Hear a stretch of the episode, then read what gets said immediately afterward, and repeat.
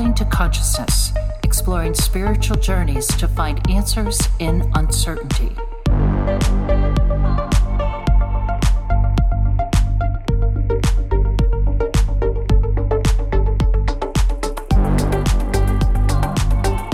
And we're live. So, Dr. Brianna Diorio, thanks for being here. excited to chat with you. Thank you for having me. I am also excited.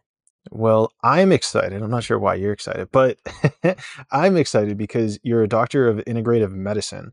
So is eh, eh, can you walk me through like what that schooling kind of looks like because you know, from my mindset, like doctor is usually more of a it feels like more of a structured type thing. But then integrative medicine is almost like this to me it feels like a more of a fluid or dynamic approach to medicine. So like what did that schooling look like and kind of what do you what do you do Sure. So it was a really natural kind of progression. I mean, I started out in my career. Um, well, I originally went to school, I thought to be a Spanish teacher. And then I kind of changed my trajectory. I was like a personal trainer at the time. And I really just loved the science of nutrition and all of that. So I had decided to get my master's in nutrition uh, at University of Bridgeport. So I became a clinical nutritionist there.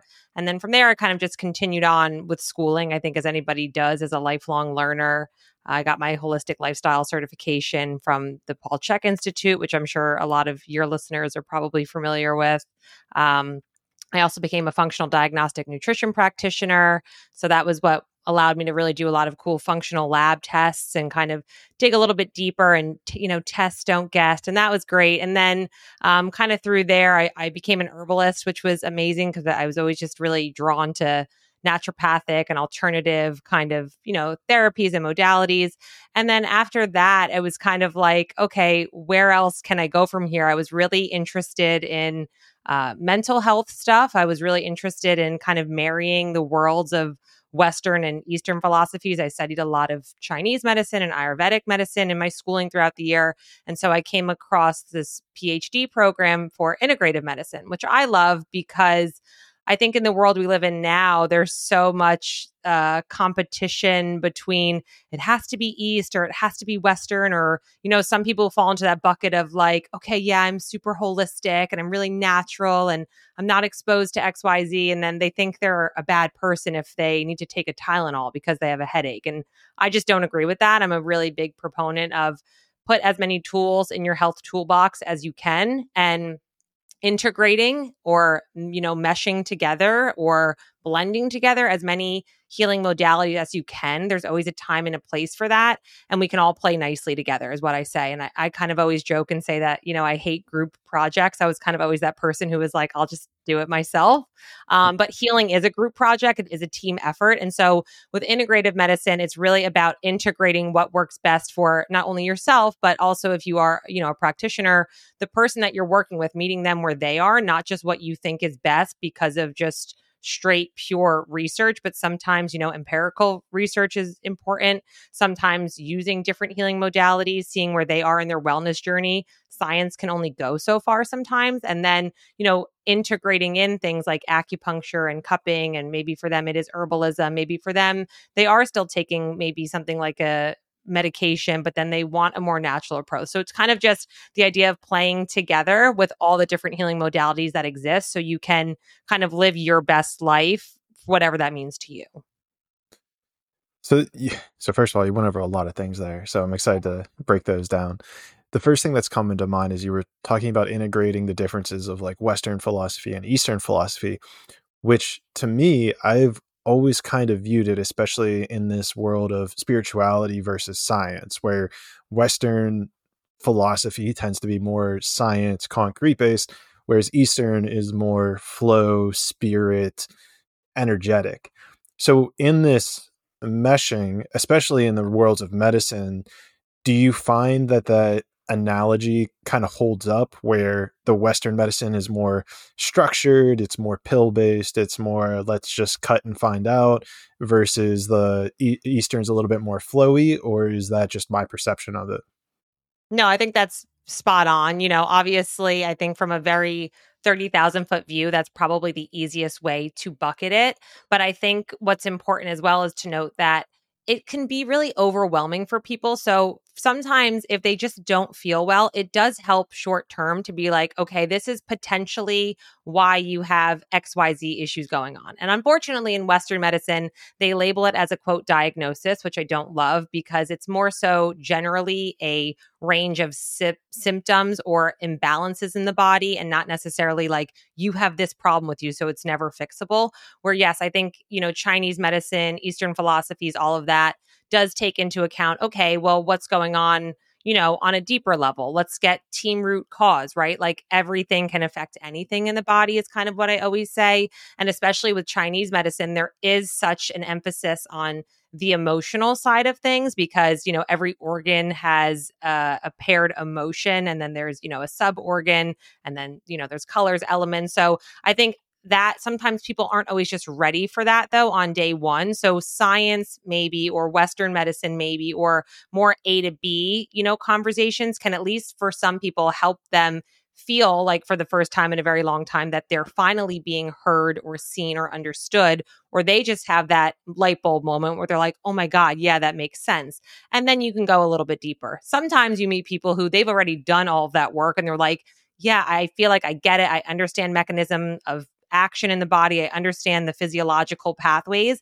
Now I want to really kind of like level up or what I call putting in the granite countertop of your health house, right? Like have the solid foundation, do all that boring stuff first, and then get a gold toilet if you want. But you have to do the basic boring stuff first. Yeah, that makes a lot of sense. And especially in my journey with with diet and nutrition, where I've kind of balanced between like I I read the book Intuitive Eating and they kind of labeled me as professional dieter of trying every single diet under the sun and now i'm kind of in that more framework of like well what what feels right? What kind of is feels nourishing in this moment?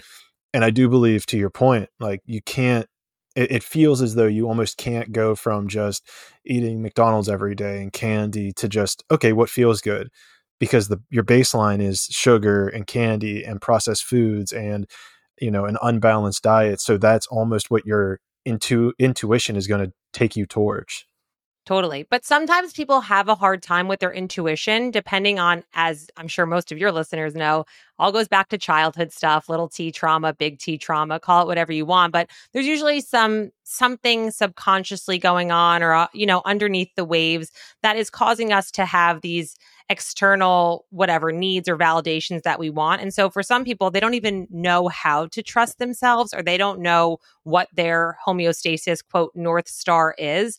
And so for you, let's say, like maybe you have a better North Star ability because you've tried a lot of things and maybe you've been a bit of a diet agnostic in some sense where it's like yeah you try a bunch of stuff on and you see what fits best. And so i do even think that there is a time and a place almost for people to go like balls to the walls and be super extreme if you need to in whatever modality that is like with dieting for example.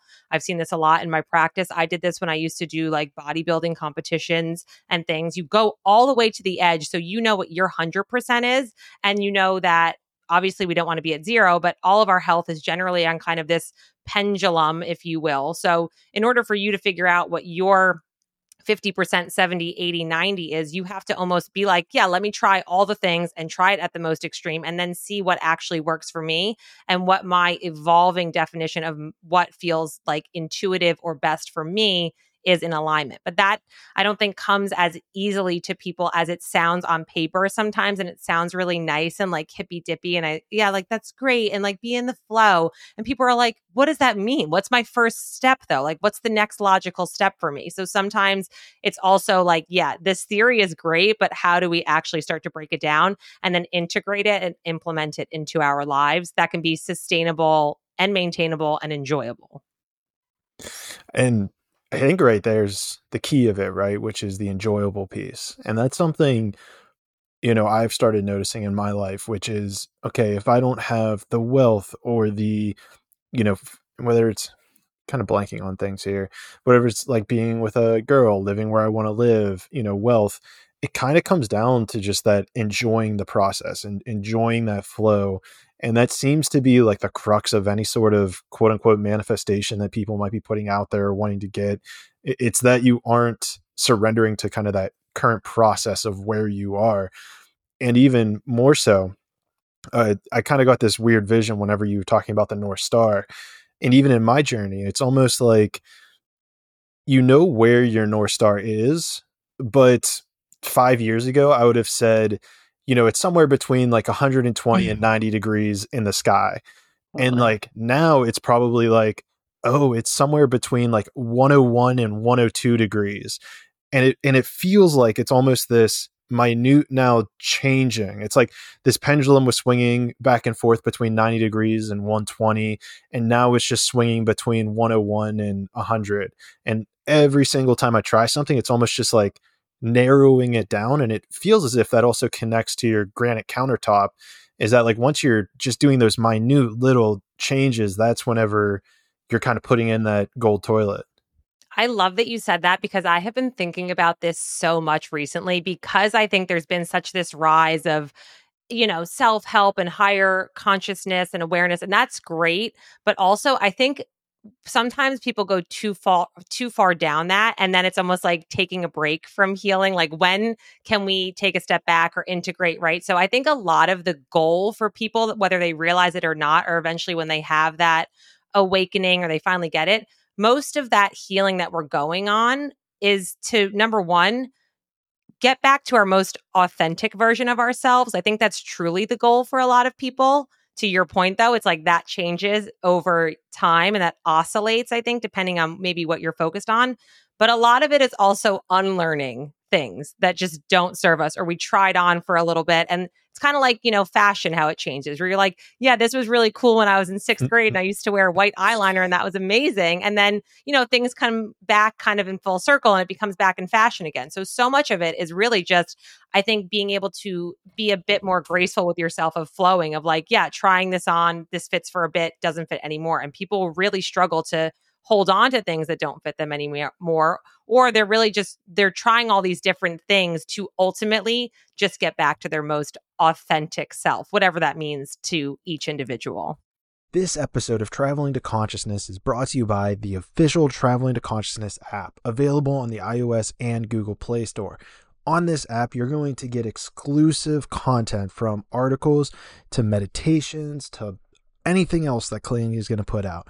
Here is the also where you're going to find the only place to find the ad-free versions of the podcast. You're also going to be able to get the podcast at earlier dates than normal the free release version of it. So, the Traveling to Consciousness podcast app. I highly suggest that you download it because it's the only way that I suggest that you listen to it. And what's even better is that the company is always making updates. So please let me know if you personally have a recommendation and we can get that in there. So remember, download the Traveling to Consciousness app so that you can get early releases, you can get the video format, you can get it ad free, and so much more. And I think there's a beautiful corollary here with and this was actually a question that I was thinking about before our conversation. I think there's a beautiful corollary here with fad diets, for example. Like, you know, whether it was probably, I, don't know, 20 years ago, it was like, you know, low carb or high carb, low fat. And then it became, no, you need high fat, low carb. And it's like, no, now you need to do paleo. It's like, no, now keto is the thing. And then, you know, no, it's carnivore. No, it's veganism. And so if we take this step back from this, and kind of look at it from a let's say generic human consciousness perspective is it is it almost our collective consciousness coming across these different ways of diet and exercise and then we all are kind of trying on these different hats?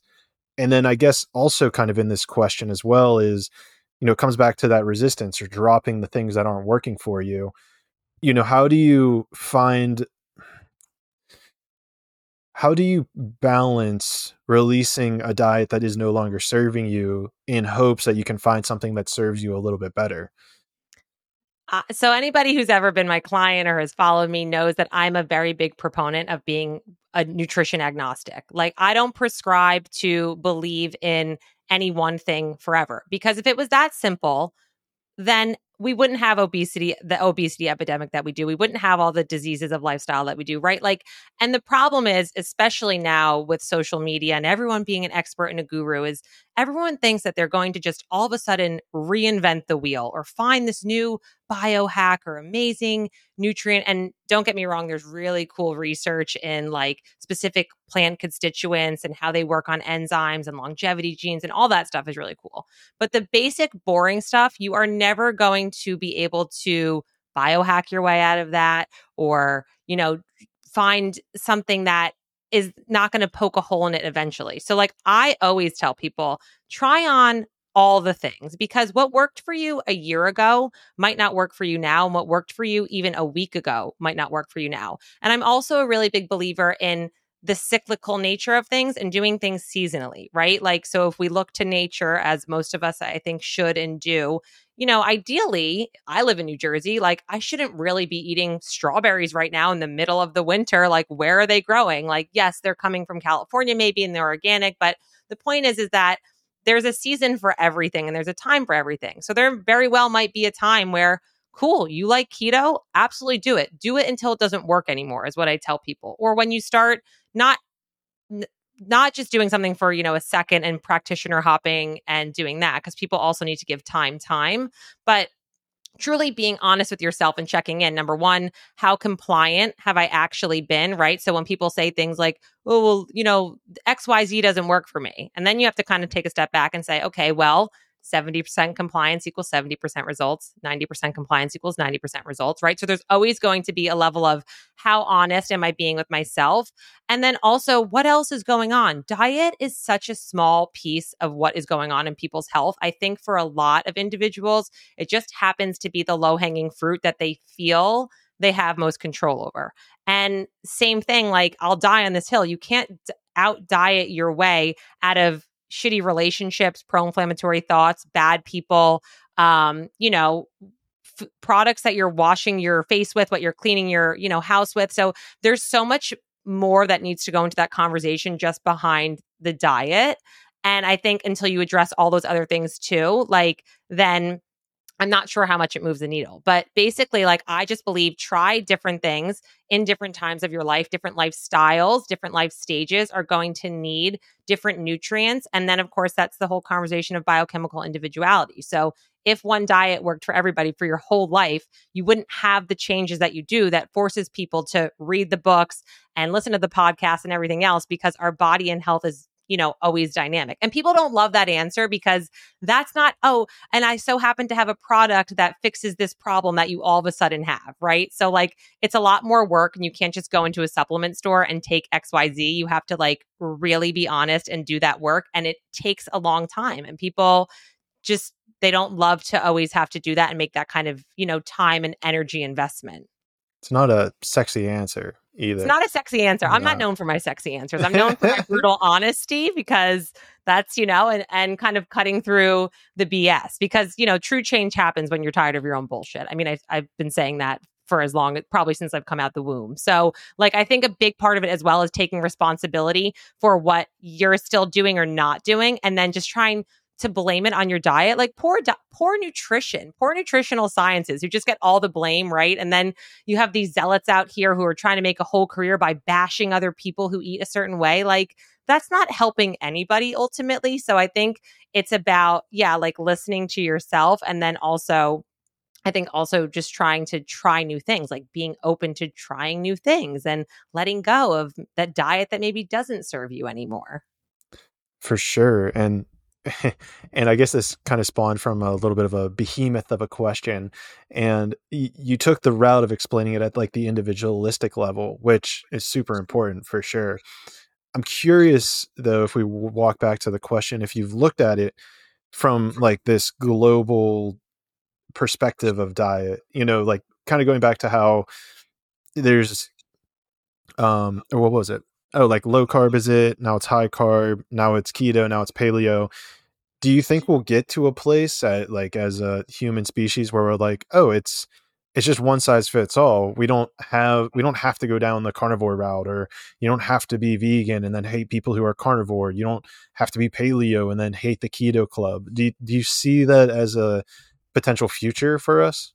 No, it's not possible because there's too many contributing factors. I mean, you're like you're where you were born, right? Like this is why certain cultures can have more of a discrepancy to eating certain things or why, you know, you see certain cultures that have certain dietary patterns, right? So like I just don't think unfortunately it will ever be that easy. I think what people should do collectively is look for common denominators, right? So like what are the common themes that we see among these big different categories, right? So, like, I think we could all agree that, yeah, maybe removing processed garbage sugar would be a good thing.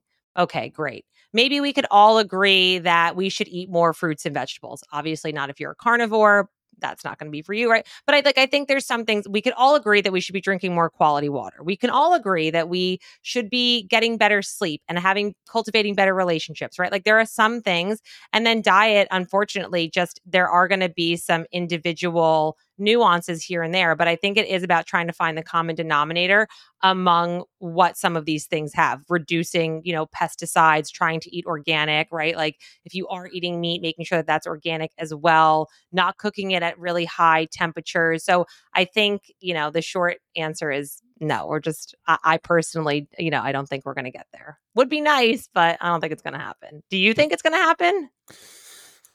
I don't know. I mean, well, so in your answer, it seemed like you were answering if there's just one diet that's going to be for everybody, more as like I was trying to propose that everybody will figure out that they need to find their own diet. Does that make sense?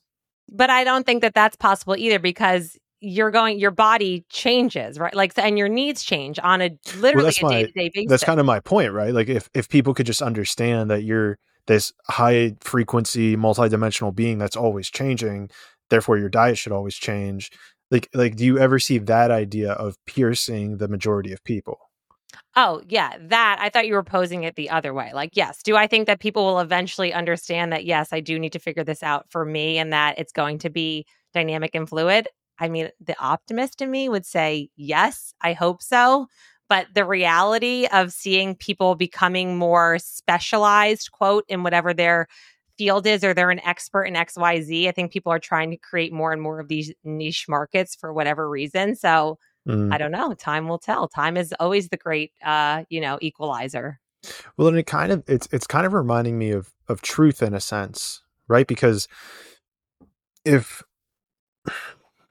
if we kind of start to embody our own truths and become more in tune with the frequency of true, whatever that means for you or me, wouldn't that help us to at least weed out kind of the bullshit that we see within certain ideologies or certain you know and i don't want to bash everything. It's not like oh it's all carnivores but it's like there's a section of carnivores who hate the pale or they hate the vegans and then there's a section of vegans that think if you're carnivore there's a spot safe for you in hell. So it, is there maybe this process go underlying where if we kind of just find our way to truth, we might be able to see through the the mirage or the smoke and mirrors that the nutrition industry has put up for us?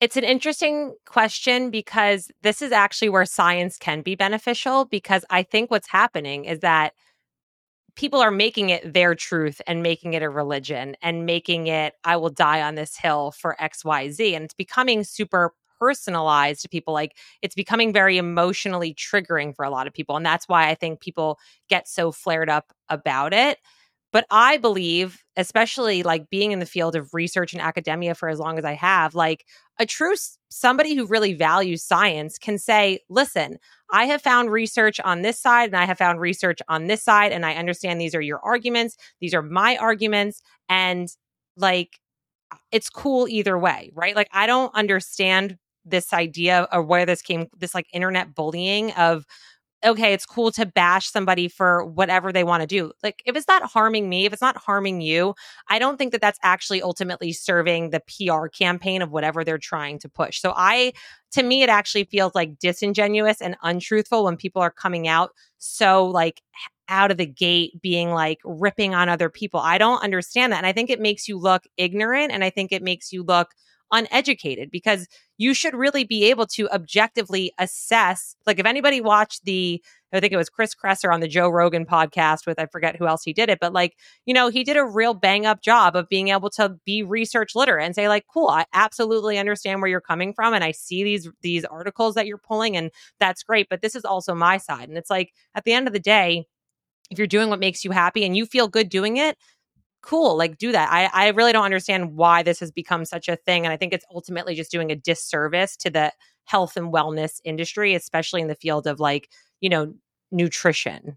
I feel like it's probably maybe a component of it's probably cultivated from either scarcity or a lack of confidence in what they're either pushing or in you know uh, that ego of wanting to be right and i've been validated by all these people who this diet works for and you've been validated by all these people who the diet works for them you know and so you get into maybe this this place of always being told that what you're saying is correct and never wanting to kind of maybe check yourself at the door of hey just because this works for the people that it was supposed to work for doesn't mean that it's not going to work for other people who it's not supposed to work for Absolutely. Empirical evidence, people ride that till the day they die and confirmation bias. That's why I always tell people too, like, you know, watching a Netflix documentary doesn't make you a scientist all of a sudden. If their if their agenda is pushing veganism or carnivore or whatever, like obviously cherry picking data is a very real thing that exists in the scientific world. So Yo, you're going to the, do that. What was the vegan? There was a vegan documentary that like went pretty viral, and I, I have like a scientific background what yeah. was it? Oh, I kind of don't want to give it the name drop, but yeah, I don't remember because if I had, I'm sure it was the same for you. If I had a dollar for every person who texted me and was like, "What do you think about this?" and I was like, Yo. "What was the intention of that documentary?" I was like, yes. "What was the intention? What agenda were they pushing?" You oh, know? Oh, oh the director has his own uh, pea protein. Oh, okay. He he has his own plant based food he's selling. Oh, right, right. right. but it yeah. but it was interesting because like even the way that they presented all this different information was like complete. Just it was like cherry picked. It was like kind of obscured in the way of like manipulation, right? It wasn't even like scientific or anecdotal. Like, you know, there was like one scene where they had these basketball players and they all ate a burrito and one of them like had meat, the other one was like plant based and it's like, "Oh, look, like there's more fat in your blood." And and then they're like, "Oh shit, like there's more fat in my blood." And me i'm I, am not scientifically based in those regards. So like i don't even know if that's a good thing or a bad thing. And then they're presenting it as like oh my gosh there's fat in your blood like oh da da da da. Like i could very easily see that going either way of like being good or bad. And then they did that throughout the entire quote unquote documentary. And i'm just like like this this does nobody this is a disservice to almost everybody listening. So well said. And i think that's unfortunately because we live in this clickbait instagram like instant dopamine hit society, our attention span is shorter than it's ever been, kind of thing, right? Like science is even now being distilled into this is the article. And then people will post it on Instagram. And I'm like, did you even read the research study though? Like, what kind of study was it? Was it double blind? Was it, you know, a perspective study? How long was it ran? Who funded it? How many participants? Like, what was the demographic? And people need to learn to be research literate too. And that's really important. But again, at the end of the day, and this is why I actually love like Chinese medicine and stuff too, because, you know, sometimes there's not research for certain, like sometimes shit just works, right? Like it's been around for thousands of years and whatever. And sometimes things don't work, whether there's research or not. So that's why it's like to thy own self be true in mm. research, mm. in science, and in health. And that's really important because only you know what's best for you. And just because it's good for somebody else doesn't always mean that it's good and healthy for you. But that's where you have to have this level of discernment to say, yeah, if I'm really being honest with myself when I lay my head on my pillow at night, I want to feel like I belong to a group, which I think goes back, of course, to evolutionary benefits, right? Like we were in tribes. We all know this tale as old as time. So I want to fit in this box of being XYZ, paleo, carnivore, whatever. But if you're like, yeah, I've been doing this and I'm still super bloated and I'm really tired and my skin is breaking out, why would you keep doing that? Right. So it, it, there is a level of honesty and discernment that does have to come into play eventually. It's a good point, and this is a question that I've been kind of wrestling with myself, and I I know this might come across as being kind of anti-scientific, but you know, like I am very scientific, let's say, especially whenever it comes to like physics and particles and the way quantum physics works. But it's interesting to me because something that they've discovered with quantum physics is the observer effect, and another name for it being the placebo effect. So we live in a world where the placebo effect is very very real. So at what level are we able to even trust science whenever whoever's running the experiment has an internal bias whether you know and i and this might get i want to kind of stay away from getting too far left per se in this conversation because i feel like this might go that way where it's like oh it's just your perception. But it feels to me as though if like internally i am even the most trying to be unbiased scientist ever runs mm-hmm. double blind placebo puts you know so much randomization in it would i not carry out my own beliefs of well carnivore works so subconsciously picking people who are going to be you know to validate that answer versus finding people who are going to invalidate it and then even on top of that if you pick say 500 5000 people how do you know that those 5000 people weren't pro like had the proclivity to be pro whatever diet you're testing? So kind of the general thing is like how how can we trust let's say scientific studies done on humans whenever the placebo effect is a real thing? Well i think that's where meta-analyses are helpful because that's also looking at mm an average of different studies and the quality of those studies peer reviewed as well, right? So people who are evaluating it that are experts in that field, if they're doing research on, let's say, skin health, they're not going to ask a, a, veterinarian, right? Like, so it's relative to the field. I think that's important. And looking at things longitudinally. So, how long has this been going on? If they've really studied 50,000 people for 50 years, right? Like the delay in research coming out to most people is 15 plus years to begin with on a good day. I think you make a lot of really great points on that idea of like placebo and what is this person, you know, like what are they doing? I don't think that we have like a set answer for that. And obviously, with science and the government, as all the shit has gone over the past few years, like I always joke with people, I'm like, we'll never know. Like we are the pl- like placebo controlled study right now. Like we don't know. we won't know for a really long time. So like jokes on everybody and like I always had like the the slogan for 2020 was like we'll see. You know, we don't know. We all don't know. So it's kind of like I think that there you take it with a grain of salt obviously and then you know, I think understanding that there is a little bit level of a higher up if it's something you feel super ardent about or very passionate or whatever, like, yeah, then dig deeper and look for that's why even stuff like research on carnivore and all that, like, no offense, guys, but it hasn't been around that long yet. We have small amounts of research. Is it great quality? I'm not sure. I haven't like dug into it, you know, like as much as, you know, I to speak on it like at a, an expert level, but it's still really new. It's still very much so in the neophyte stages. So I think, you know, we're even seeing that with things like probiotics, for example. You know, for a while, a lot of the research was like, get all the CFUs you can and gut health, gut health, gut health. And now we're realizing like, no, it's about the, strains actually and how specific those can be and what's going on with a lot of other things. So I, I think you have to take a step back as well and be like, okay, how long has this topic even been studied for? At what quality? With like what degree of a microscope, if you will? So again, meta analyses, peer reviewed, that kind of stuff. And then we still don't really know. You know, like we're still never going to fully know. So that's just sort of the, you know, asteries with the field of science, I feel. Well, because then personally. it's no, I mean it's it's completely valid and and it even just kind of brings up in me this idea of you know viewing the humanity like a human level consciousness right? Like like at some level we all have collective beliefs that we hold to be true right? Like for instance humans can't fly like just hypothetically right?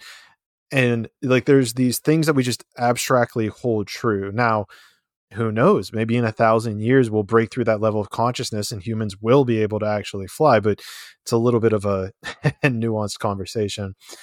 Where but i guess we'll I'm, see right? Like we'll see. Uh, you know i maybe like if we find a way to use our brains to i don't know teleport or you know there's people who get all their nutrients by just looking at the sun every day. So if elon musk wants to make it happen it'll happen. When he wants to fly we'll fly. When it's up to him. Totally. And I, would, I guess where i'm trying to go with this is going back to like the the study conversation is if it was true at one point it doesn't mean that it's going to be true now or in the future.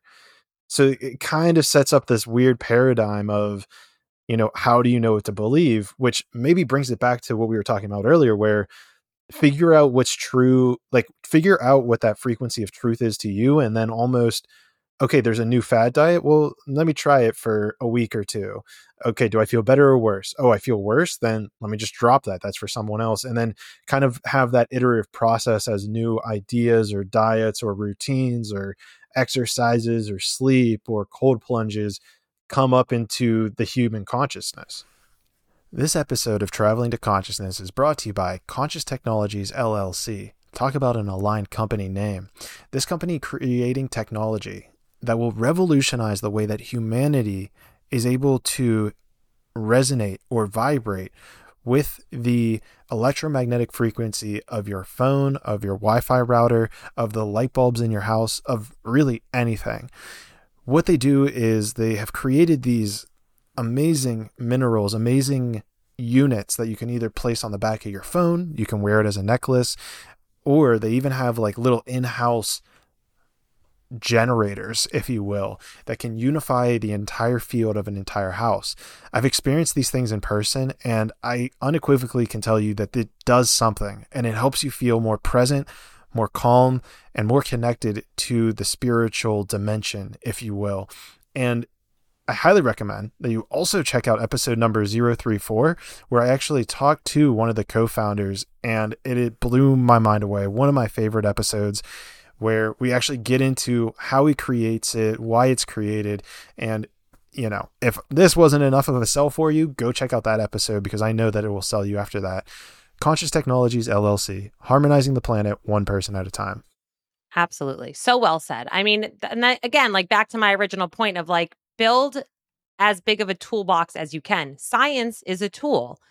Le- learning to listen to yourself is a tool cold plunges are a tool. Like they're all tools. And if you only have a hammer, everything looks like a nail, right? So it's mm. about developing more tools for when you don't need a hammer at a certain stage of your life, you need something else. And that's where you can lean back on that and again have the foundation that, like, cool, this is my jumping off point. I, I see this a lot even when people first get into this, like, okay, I want to feel better, wellness space, whatever. And they're inundated with so many different you know, viewpoints and philosophies and beliefs. Because again, at the end of the day, everybody's version of their truth to your point is their truth. It's totally subjective right? So like you are always filtering things through your own lens of what's been going on your whole life and how you've interpreted things and how you felt things and how those feelings have been subjective to you. So there's always going to be a little bit of bias and a grain of salt. So like that's important to remember. So even that, just like figuring out what do I even like? Like what kind of modalities am I into? If I really like the biohacking space, let me follow some of the top people in biohacking that I'm going to only listen to maybe one to three for now so I don't get overwhelmed. I'm going to listen to all of that objectively and then I'll find common denominators there. It's like when I was learning to cook focaccia bread, I remember I was like, I watched 12 different YouTube videos from any everywhere from like a Nona straight up in like the south of Italy to like a bro in Brooklyn. And all of the videos, I was like, okay, this one said this and this one said this.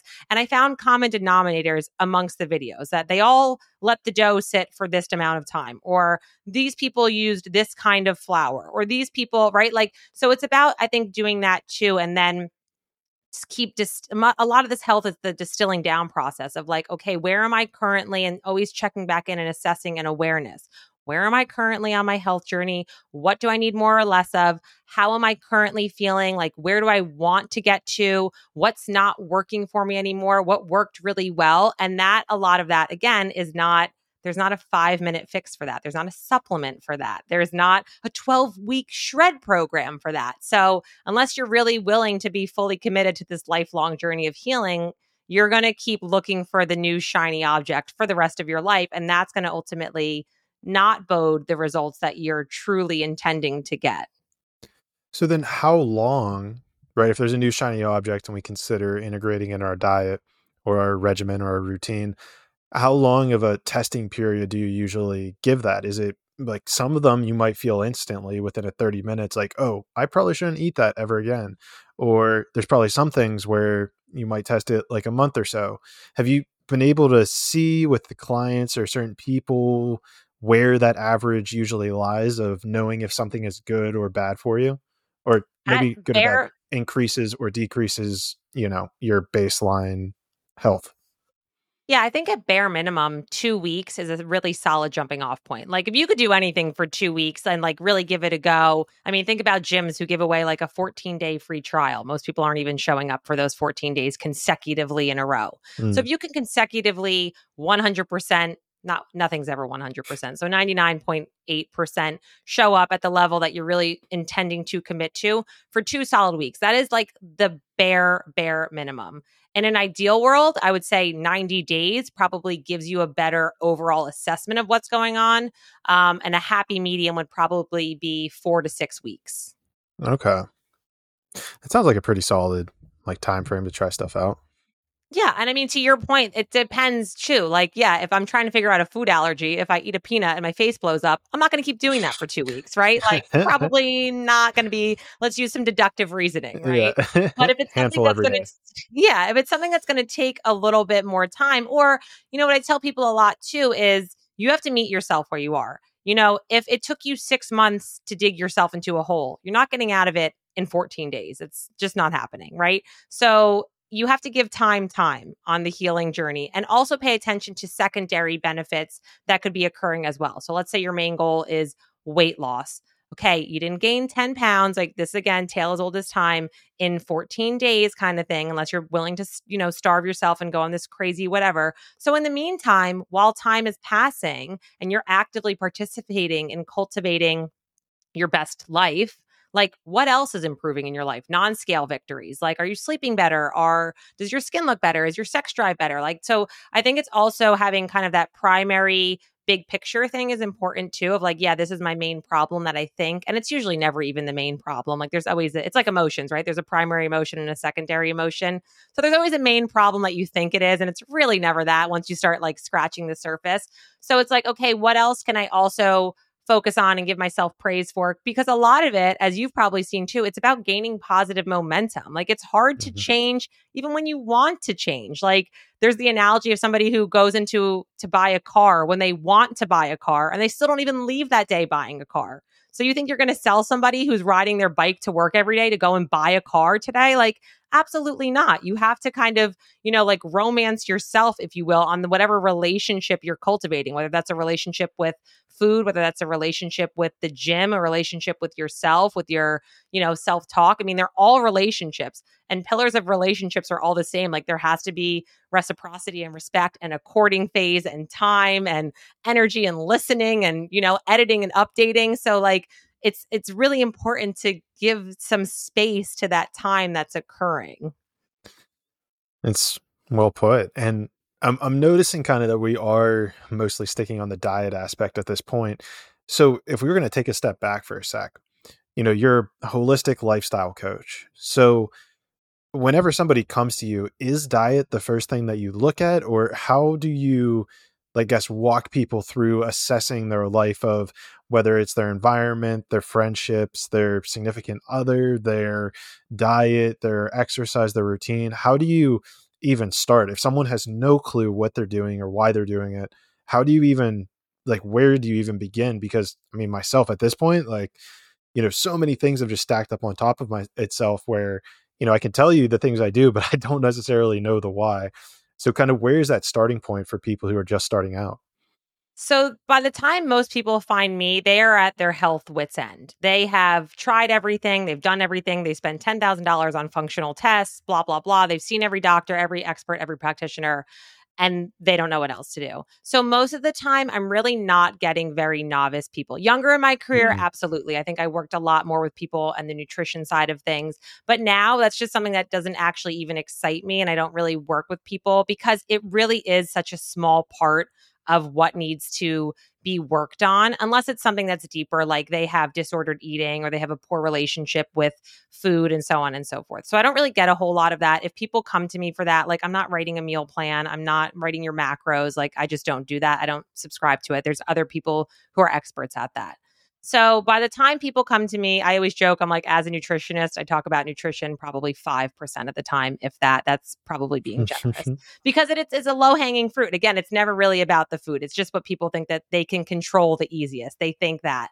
And at the end of the day, I think most people could agree, like, yeah, maybe I shouldn't like slam a pizza every single night, seven days a week. Like, mm, or maybe if I have an option between, you know, potato chips and like a real potato, a real potato might be like, right. Like, so I make, I make a joke of it, but like, I think there are some things that we could all come to agree on nowadays that people kind of, you know, intrinsically know. So a lot of what I do is help people unlearn habits that don't really serve them anymore and what is going on at the root cause level and where that interconnectedness is, right? Because anything affects everything in the body. So before anybody even works with me, number one, we always chat on the phone because it's a symbiotic relationship for both people involved. And I tell people, like, again, per our like conversation we just had, any relationship needs to be mutually beneficial. So, like, I'm energetically giving a lot to the person that I'm working with, and it needs to be a fit for everybody involved. So it's it's like people do the same thing with therapists, or again, like a friendship or a romantic partner. It has to be a fit, and so I think that's sometimes also where people get frustrated. If you go to a practitioner where they're pushing their agenda or they feel really passionately about X, Y, Z, and you don't, it's going to be it's going to feel like a struggle and it's going to be just like a mismatch and it's not going to work long term. So that's first. Second, after we both agree, like, cool, this is a good fit, we think we're going to work well together, everybody starts with a very, very thorough intake form process. My clients will uh, definitely agree that they probably hated it at the time, but it's really thorough for a reason. And I ask a lot of the same questions in different ways because it allows them to see, again, self assessment of where have I been lying to myself and bullshitting myself, and where are there themes, again, common denominators, buckets in my life. So I ask questions about you know, stress, emotion chips, relationship, liver, adrenal glands, you know, what's going on with your bowel movement, sleeps. Yeah, I ask what's going on with your diet, supplements, herbs. Like we get into all of it. And our first session is the deepest dive. If you've had lab work done, blood work, we and we're always looking at common denominators, how things are trending and where there are similarities and kind of what the health hierarchy is of that. Because again, you might have 30 things going on, but if you know, in your stress bucket, if 90 things are showing up on your intake form and your nutrition, like you're worried about the salad dressing you're using, we're not going to start there. So I think it's also prioritizing and creating sort of that health hierarchy.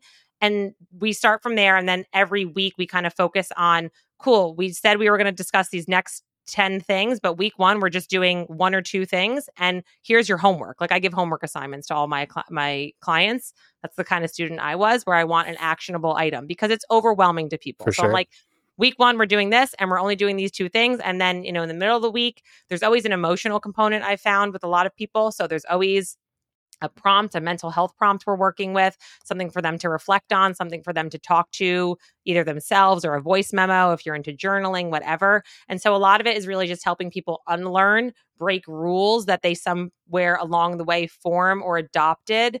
Um, and then really just, again, making it enjoyable for where they are in their current stage of their life. Like, the biggest thing is I feel like people have health guilt these days where they're seeing so many people. Like I see this with people's morning routines all the time, and they feel guilty because they should be doing this 90 step routine in the morning and being blessed by a shaman and doing yoga and journaling and being a good mom and making breakfast. And I'm just like, who has the time, right? Like, and then they feel bad when they can't maintain that for longer than five days. So it's also meeting people where they are and allowing, just giving them space to be like, you're doing a great job. Like the fact that you're even doing this, right? So sometimes people just, need permission to be like, cool, I don't feel crazy because this I understand now the connecting, correlating dots.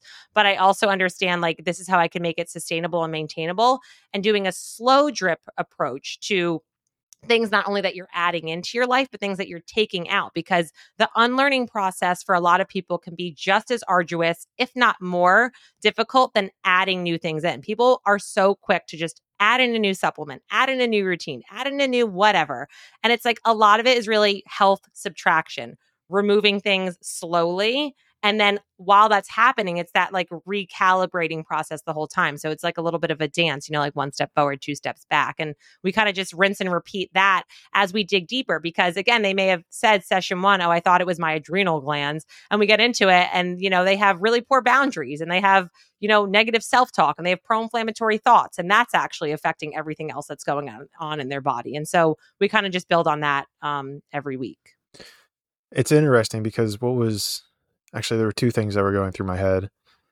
Okay, well, I forgot one of them. The other one is one of the and I picked this up from Dr. Jordan Peterson. Eh, he there's a clip that keeps getting shared around of him saying like if you don't know what to do with your life like sit on your bed and literally ask yourself like what's the one thing i'm not doing that i should be doing yes. and you'll have an answer and it's crazy because i do that and i have an answer but then i'm always like i don't want to do that. Mm-hmm. it's like yeah that's because like that's the thing you should be doing that you're not doing. So i'm curious like in that when you're doing that outtake form do people kind of fill it all out and then in your first session they're like i know what i should be doing. Like i i don't know if i even need to kind of go through with this because i have just written out everything that i know that like now that i've put everything i'm doing on paper i can see where i need to take this direction no, quite the opposite. They feel so overwhelmed that oh, they're really? just like, whoa, I didn't realize that this was such a problem in my life. I don't even like, how do I fix this now or where do I start? Because then they see, like, okay, I have all these opportunities to fix X, not fix, but you know what I mean? Like they think fixing shift. or whatever, or work, yeah, shift, work on this, whatever. And so they kind of feel, well, where do I start? It's like, you know, having mm. all the options. It's like packing for a trip. You're like, I have my whole wardrobe in front of me. What am I going to pack on this trip for this current destination? Right. And that is where people, and I think even if you know what you want to do, there's such power in having a coach or accountability or somebody, you know, who you can bounce ideas off of, especially because I also get people who are very well educated. They probably could school me on some stuff. And I always tell people, like, listen, I work with an acupuncturist. Like, I see a naturopath. Like, because sometimes you're too far in it yourself. If you're in the burning building, you can't feel that you're getting burnt in it sometimes. So you need somebody to objectively pull you out. This is why people go to therapy a lot, is because they want to objectively not hear the opinion from a friend or their mother or somebody who has emotional stake in the game, mm. where it's somebody who's, and they maybe feel like they can share more than they have, where they can't do that with their partner per se, or maybe they're embarrassed about it, right? Like some of the deep dark secrets that come up in that stuff where there's shame and guilt and these emotions that are just really misunderstood that it's a lot of that is like uh, that unpacking process and the accountability part of being like yeah i know i need to do this it's like having a workout buddy where you're like I signed up for 6 a.m. Pilates, like, and I told my friend I would go. I look like a dick if I don't go. So I have to, right? So if you're paying money, you're investing time and energy and finances into something, I would imagine that it kind of holds your feet to the fire a little bit more and that you just maybe care a little bit more even if you don't psychologically or subconsciously you think like well i kind of have to do this because i signed up so i think mm-hmm it's quite the opposite of what I found with people. Or again, because they actually finally get so excited that they are like, wow, nobody has ever put that together for me. Or a lot of the times, I actually get people who say, This is the first time I feel like I'm ever being listened to. So many people just want to feel heard and seen and have a space held for them, especially when they've been doing so much of this, trying to heal and fix everything on their own. It gets really draining financially, energetically, emotionally, and they just want to feel like they're not going crazy and that somebody gets them. And you're just like, yeah, absolutely like your feelings are valid and that's and that there's so much weight in that and that i think sometimes can carry people through when they know what they need to do and they don't always do what they have to do. Yeah that seems like something that is kind of lost in today's society and that that idea of like holding space for people or being able to just listen and maybe not even i definitely know this comes up in romantic relationships but you know if, and traditionally speaking it's usually the girl who brings it to the guy where they'll kind of just start complaining about stuff and i know traditionally guys are like all right let me fix it all right let me ha-. but even sometimes it's just like they just want to vent they just want to get shit off their chest and like just just be heard right just to have that space to just kind of vent their thoughts to the wind and just you know they they're not they either almost know the solution or they're not really looking for a solution and just want to be heard and so I do find it very fascinating that that's even something that kind of comes up in your. I guess I, I guess I'm not too shocked by it, but it, it definitely makes sense that it's something that comes up in your line of work, and I even know more so where it, it there's this weird thing I think where just because like you almost can't hear it sometimes if you're too close to the person like if, if if you're in a romantic relationship it's a family member you know and and they could be telling you the answer but you're either not ready for it or just because it's that person it like doesn't connect with you but then you know once you're in a more professional setting and you're paying this person it, it's almost like just that small dynamic switch.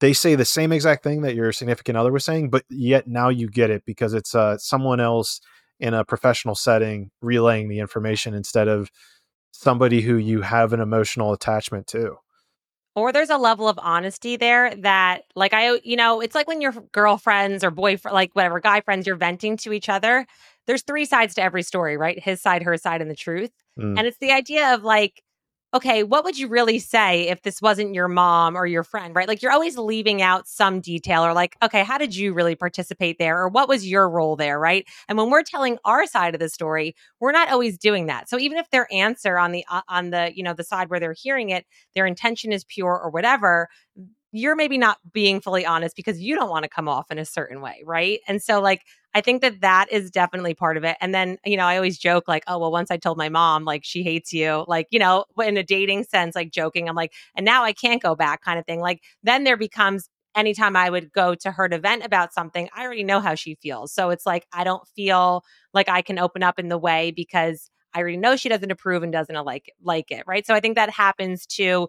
And maybe you've went and quote cried wolf to some of your friends and they're sick of hearing about it or they don't understand it or they feel like your problems aren't you know big in comparison to what they have going on because they're raising two kids and their marriage and you know whatever and so people i think you know disva- devalue sometimes what we're going through and like you're the only person who can really put a value on that so i think that objectivity and having that third party is really you know important for like everybody involved Right. To have just that extra like ears or setup. Some, totally. Something I'm interested. You talked about this, and quick shout out to Christina, the channel Rice, because you that was the podcast that I came across that I found you on, and in that podcast, and this is kind of sticking on the realm of relationships as well. You guys had touched on, and we can go deep dive into this, but I'm going to ask from my perspective first.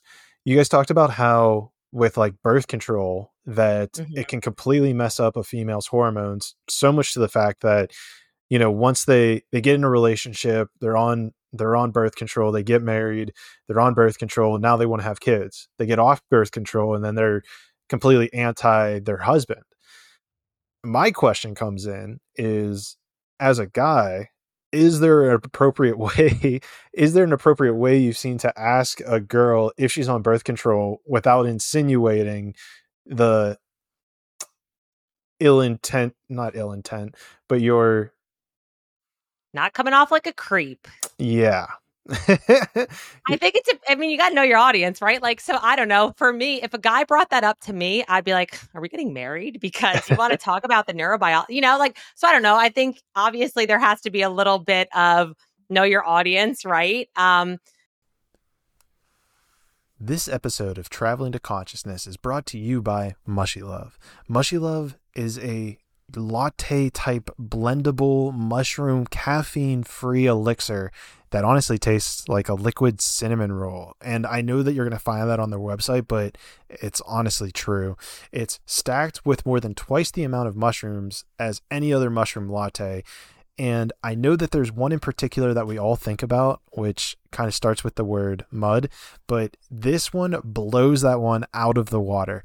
I highly, highly recommend if you even try that one to just give this one a shot. And I promise you that you will not, you will not be sorry because I just, uh, it's so good. It's honestly so good. And I want to get to a place where I can actually just, they send me these all the time for free. So please go and buy it because if you buy more, then they'll start sending me more. And it's just honestly a win win because it tastes amazing, like even in water.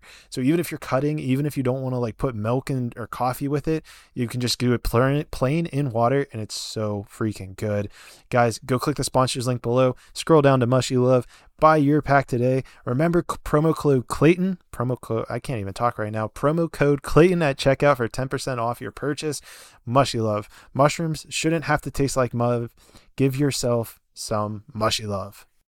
So if there's somebody who's really not into that at all, like, and that's not their jam, then I don't even know, it might fall on deaf ears kind of thing, right? Um, but I think with any relationship, obviously, honesty is always going to be the best policy. So you might say, like, yeah, like what's going if you're getting more intimate and you're going to be engaging in that kind of stuff, maybe you say like what's your version of, you know, fertility awareness or how do you, you know, track your cycle? Are you doing fertility awareness method? Are you using something like birth control? I think that can at least open up the gateway to having that conversation if they're open to that. Um and then see kind of where it goes from there. I don't know, but I also think like if you're worried, I have this internal battle with myself a lot about like romantic relationship stuff of like, yeah, but if I'm worried to say something, then that tells me that I'm like not being my authentic self. Obviously, again, it depends on the conversation, but like, you know, when you're thinking, second thinking like a text, like, should I say this or should I put haha or not? And I'm just like, dude, I'm going to send it. And if they don't like who I am, then that's just too bad. And it's best that I find this out now. So obviously that's, that's a fast forwarded. That's one of the most liberating feelings in the world, by the way. Just yeah, like, like it's a fast forwarded version of it. But I'm like, if you're going to think that I'm weird because like I don't want to put this kind of stuff in my body or because I do this or because I have crystals in my living room or what, like, then we're not in alignment anyway. And it's better for everybody to just know that from the jump. So it's kind of like you're delaying sometimes, you know, like this conversation is going to happen. So, like, let's just do it now, you know, let's rip off the band aid now. Yeah, and if it everything bleeds out, then it was supposed to bleed out. So just it was supposed to bleed out. Yeah, exactly. We'll just move past it. Um, so another thing that you were talking about earlier, you were talking about how if you're a hammer's, and that's a great expression. If a hammer is the only tool you have, then everything looks like a nail. What are some tools that you have given, or usually will recommend to people that have helped them completely change their perspective on health, nutrition, and lifestyle as a whole? Well, first things first, I think it's trying all the different tools, right? Like you don't know that you don't like vanilla ice cream until you've had vanilla ice cream. So you don't know. And but with that being said, there are certain things like I'm a really big proponent of acupuncture, cupping. I really love that. That's not going to work in one session. So that kind of goes back to our conversation of like giving time time of like okay well how long do i have to try this and what is the reason or the intention behind why i'm doing it? So actually something i make a lot of my clients do in one of their very first sessions one of their first homework assignments is i call it their anti-stress list. And so i make them write a list to start. It's like a living breathing document of 10 things that you know I want a couple things that on there that are like super reach, like you're going to Peru with your best friend and you're going to do like a wellness retreat. And it's like the chances of that happening super dismal, right? And then have some really small things on there. Like I've had my eye on this new coffee shop and I want to go there and that's a date I'm going to have with myself. Or I said I was going to rewatch this show on Netflix or whatever it is. So writing out this whole list of things because that that list starts as the basis of your toolkit, if you will. That's like your starter kit of like, okay, I don't really know what tools I like yet. So maybe on your list, you put like, I'm going to go take a hike, like I'm going to walk, you know, by the beach for 20 minutes. And you might realize from that, that planted a seed to be like, oh, I really like spending time in nature. What else can I do in nature? I'm going to sign up for a triathlon, right? So mm. it's kind of always about following that string down too. So I think starting with a list like that of what can I do to kind of make me feel a little bit better? Or like if I have a, I call it like your shit day protocol, like things that can kind of bring you back into feeling, you know, more in alignment or feeling better or, or what have you. And then from there, I think it's anything that makes you feel good. Like crying is a tool, right? Like crying on your floor and starfishing, that can totally be a tool in there. Um, listening to loud music, getting you know w- wearing colors that make you feel good buying a crystal going uh, going to acupuncture um, using different herbs that work well with your body calling a friend right? So i think even on your own toolbox list there's even a sliding scale with that where so for example like acupuncture maybe that's like the top level tool. I don't build so i don't know what a good brand of tools is but maybe that's whatever the whatever gold platinum package of a tool. And then you have something that's like a little bit like lesser where it's again it's you know parking my car a little bit further away and i'm going to walk or i'm going to listen to uh, abraham hicks you know rampage in the morning or i'm going to learn how to do a new hairstyle tutorial right? Because what we see is a lot of the times this is where people do overly rely on external things right? They think if i get this job this boyfriend this shirt this whatever i'll feel better. And what we're ultimately chasing as you know is the feeling. So, what's my intention behind me wanting to do this thing? And what are some other ways that I can get this feeling? So, I think anything can be a tool that you feel is going to get you closer into alignment with the feeling that you're ultimately trying to cultivate. So just keep an open breathing list and writing down anything. Think back retrospectively like when was the last time I felt really good? What was I doing? What was I wearing? What was I listening to? What was I drinking? Who was I with? Like all of those things. How did I start my day? What time did I wake up at? Like, literally go back and do this log and really take time to be intentional about it and just write down everything and do a brain spill of sorts. And then from there, you can kind of start to bucket that into other things. And that can over time be your toolbox. And then eventually you'll like own a whole warehouse. And that's great. And then you can share that with your homies. Yeah, that's an interesting point because then you can kind of try different things when you feel certain ways in order to shift the way you feel in certain moments of the day. And what am I thinking of? Oh, no, the, that's so true though. Yeah. Yeah, because I mean, wouldn't it be great to just have a running list of, okay, whenever I'm feeling depressed, let me try this, let me try that. And then you can even just like assign a number value to it, one out of 10, of how well it mm-hmm. actually got you out of depression. Okay, I'm feeling guilty. What gets me out of feeling guilty? And it kind of can be that like automatic shift into like the next, that next overdrive, yeah. that next, yeah. you know, enlightened or blissful or joyful feeling that you can almost get to simultaneously. And I know for a while, one of my favorite things to do was like just to jump up and down, like hands overhead, like I just scored the winning touchdown of the Super Bowl. That yeah. that really pivoted and changed my life whenever I just realized like, okay, let me just do that and then set my intention for what I want to accomplish and it it would it would like fly by. It was crazy how effective that was that is why it's such a bummer to me sometimes that I see these people, and usually it's positioned in a way like okay, like you have, let's say you're a, millions of dollars, right? And you're pushing this product or this biohack or this lifestyle or whatever it is. Like, you know, I saw an art, I made it actually a repost on Instagram. It was like, uh, some celebrities, it was like their their facialist nine tips for glowing skin, and I was like, it's called being a celebrity. There's that meme about you know like how Oprah stays stress free. It's called like being a millionaire, right? So it's also this idea of very like valuing things that are not super sexy or that you can do that are free. Like I always joke and say that I'm going to open a rage institute one day where you can like rage clean and like they have those things where you can, you know, break things or to your point, it could be jumping up and down. It could be literally screaming in your office. I mean, that's good for your vagal to like tone. I mean, it doesn't have to always be this 10 star wellness yoga retreat with a shaman blessing you and giving you tea. And people think that that's where it has to go. And it's like, what's good in my now and where can I build momentum off of that and do something that is small that's going to have a really positive ripple effect. Like sometimes the smallest pebbles move the biggest boulders and people just don't always value that and that is such a bummer. Again i think that part part of that goes back into this like everyone's comparing game and everyone thinks it has to be day in the life vlog and blah blah blah and it's like yeah sometimes you could just call your mom crying. If i had a dollar for every time i called my mom crying on a bench when i had like squirrels judging me in the middle of a park i mean you know like and then i would feel squirrels, really good about squirrels it. judging you. What what oh drugs oh are we doing such judgy squirrels. I don't know. Some of the towns I've, it's like a running joke in my family. I think it's because they know that I like, have like beef with them or something. So they're always like judging me or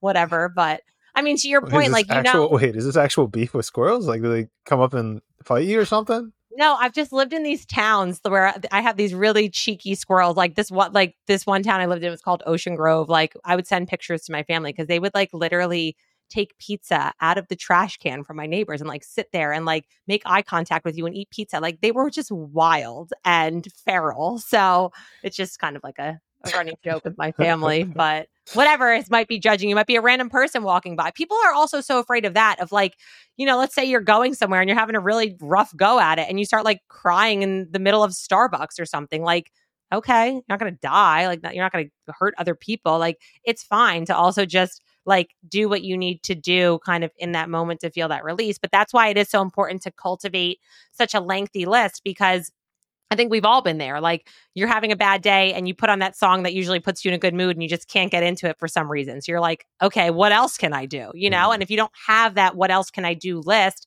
then that's when people can start to shame spiral and kind of gain, you know, all of our thoughts gain momentum all the time. So it's like, how do we gain momentum in a positive manner. Yeah, and kind of stop those. Well, maybe not stop, but almost embrace those negative, not even negative, but lower feelings or emotions more quickly.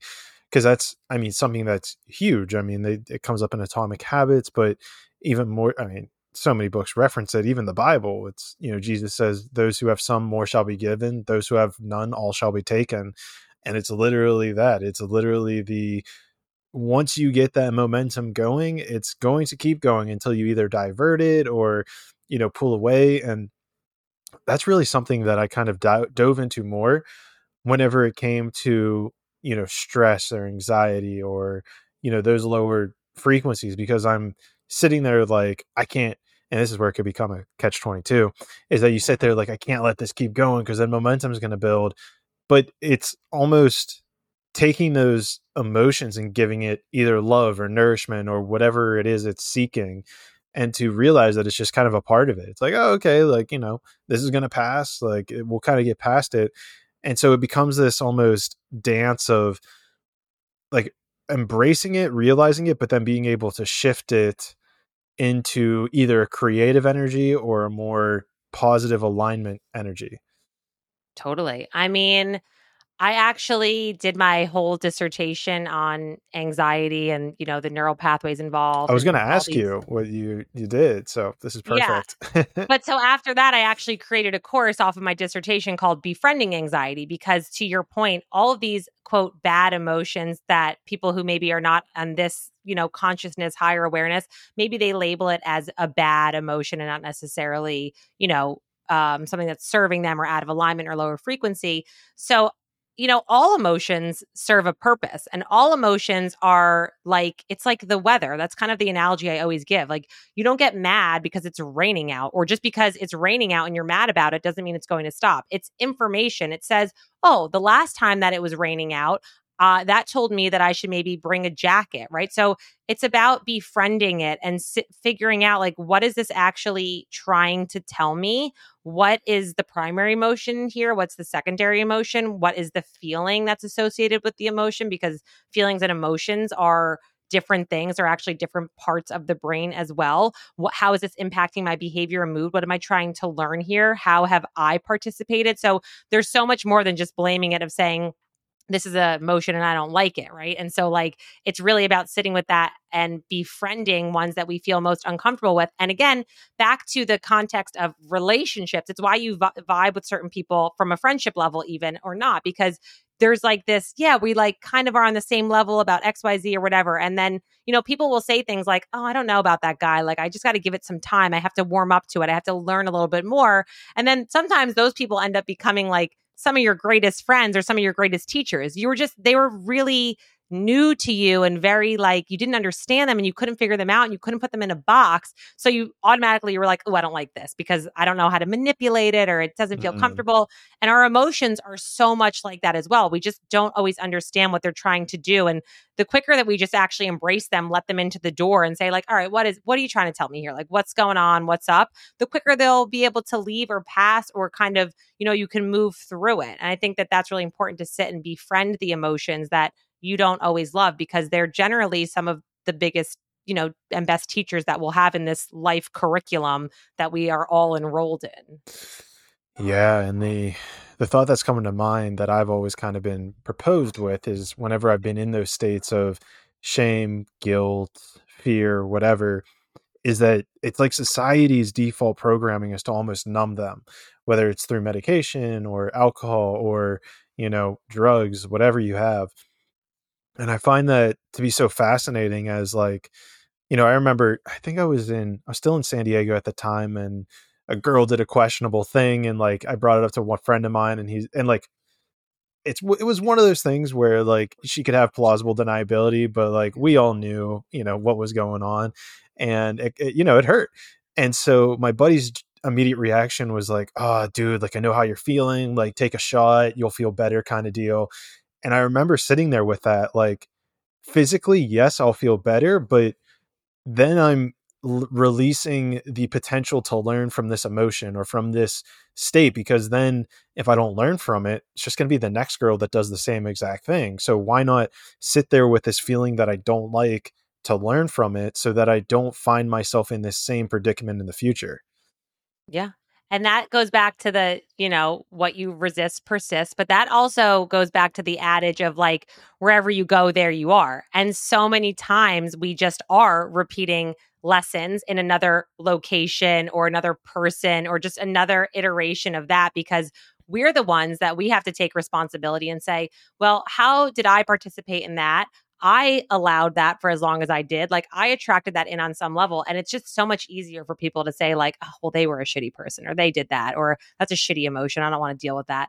And that's not going to necessarily change or evolve anything. Like if you want to get to that root cause or again evolve and transmute that into something different then you need to sit with it and take responsibility for like how have i allowed this in my life? And that goes back to that whole like change happens when you're tired of your own bullshit which is why we just kind of recreate the patterns and the cycles and all that because it's this familiar hell as opposed to this unfamiliar heaven. And much pe- people would much rather prefer this familiar hell. And they're just like, yeah, well, I know it's going to suck here. And this is when I start to fall back into this pattern. And, you know, you can follow that. And your brain kind of likes that too, because it's almost, it's, it's sort of the same way as why people go back with gambling. It's like, well, I almost could win and I almost got that hit, right? And so dopamine works in mm. reward and anticipation as well. So people do that in situations where they think they anticipate that it's going to be different and it's not. And that's what keeps people stuck in these patterns too.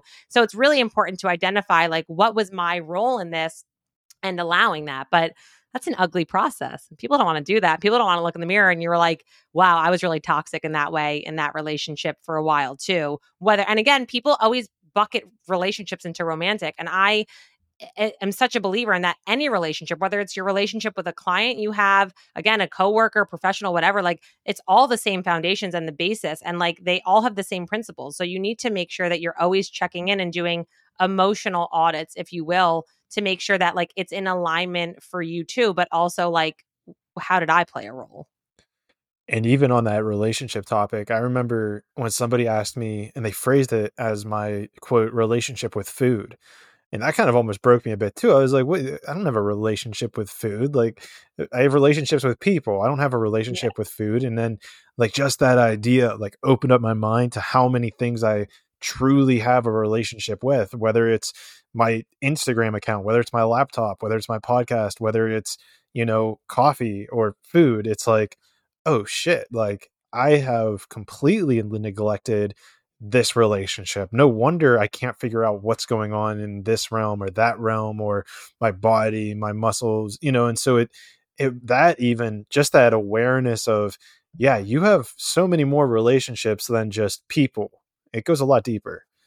Oh my god. I feel so passionate about that topic because people just I feel like that's where they do a lot of the work for some, or they pretend to do a lot of the work on relationship stuff. Call them out. and right to like on emotional relationship stuff. And they'll like read another book and listen to another podcast. And that's great. But it's like the roots of relationships. It's about feeling seen and supported. Is there, you know, energetic reciprocity? Is there expansion? Is it actually beneficial for where I am currently in my life and where I'm trying to go in my life? Like, what is the energetic exchange here? I mean, there's so much that is ingrained in that that people just you know it's all of course obviously all goes back to energy but it also goes back to intention like what's the intention of even salvaging this relationship or working on it? Because sometimes people just don't even know that and i feel like if you can't even get to the bottom of that then you're going to have a pretty difficult time in relationship because it, in gen, in any relationship because those patterns bleed over. Like maybe for you you hyper focus on one key area of a relationship but there's always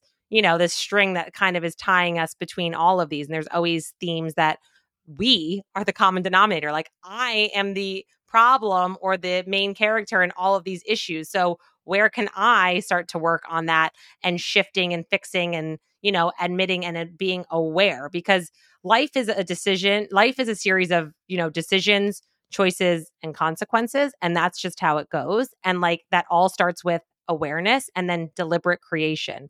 And that is mm. a power that we cultivate, not other people, but we are just so quick to throw that onto somebody else, another person, another job, another relationship. But it always has to come back to us. And that's when you're finally, you don't understand. All of a sudden, people have a mental, you know, call it breakdown, breakthrough for the most random reason. Like that one day they can't get their contact in, they start hysterically crying, and then they feel like their world is co- like sh- crashing in front of them. It wasn't the contact; it was all the stuff that was piling prior that that just pushed you over the edge. So it's like let's get ahead of it and be proactive. Yeah, that's that could probably be a very awakening moment in someone's life where a contact could get you to break down and start crying. But then you never know. You never know. It, it once it builds up, it, it'll build up until it overfloods the dam. So yeah. so where you're at in your life then, whenever it comes to let's say lower frequency vibrations, shame, guilt, fear, what have been some of the tools that help you to either transmute those or figure out where you're not truly embodying your authentic self that brought in this negative energy or you know like uh, like does that make sense kind of where i'm going with it? Like how have you found the ability to either transmute it or make the shifts and decisions the change in decisions that you wish to embody to carry out and not be in repeating circumstances yeah. So I think, at least for me, a big part of it is so much of it is awareness and taking ownership where I need to. Because again, awareness and decisions and like that deliberate consciousness is always going to be really paramount. But also understanding like, what am I ultimately trying to either avoid or get through, or like, why don't I want to sit with this? Or like, let's say guilt, I feel like is a really, uh, my whole life, my mom always said guilt is a wasted emotion. And like, so I say that so cavalier cavalierly as I've gotten older because I've just always heard it and I've understood it more as I've gotten older. Because, for example, like what I always tell people is like, listen, everything in your life that has happened has happened up until this point. You could, you can't ever should have done, would have done, could have done anything any differently, right? So it's about choosing how you want things to be different the next time. So focusing on the outcome that you think you're ultimately trying to get to. So like if I'm okay, I feel guilty because I bailed on this person. Like, okay, well, people think that if they feel a certain way, it's going to change the outcome of what happened and it didn't because that already happened. So it's about what can I do next time? What are the actionable steps that I can do to change the desired outcome or the feeling that I'm trying to attain or attract in my life next time. So a lot of that, unfortunately, comes back to me, myself, and I. How did I allow that? Why did I allow that? Right. And then, of course, doing what I call like your emo- emotional audit. So, like, where are there, you know, pro inflammatory people, thoughts, energy, vibes in my life that are no longer actually serving me anymore? And doing an emotional, like an honest assessment about that and realizing that energy is, of course, as you know, like your most important currency and that everything pretty much holds energy, right? Like the photos that you have in your house, the clothes that you wear, the colors, the people, the places that you're in. So really getting very I think intentional about does how is this energetically affecting me? Like it's a question I always check mm-hmm. in with myself of like is this infecting or affecting my energy?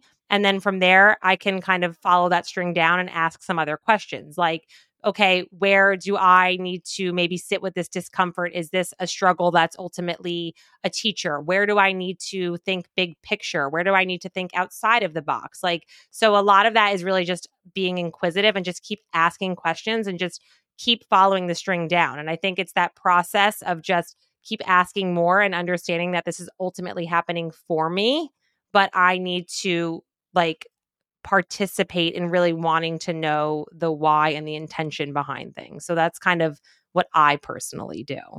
This episode of Traveling to Consciousness is brought to you by Aquarius Mushrooms. And Aquarius Mushrooms creates what I can only describe as these fine art sculptures that are all one of a kind and these plush mushroom fabric sculptures.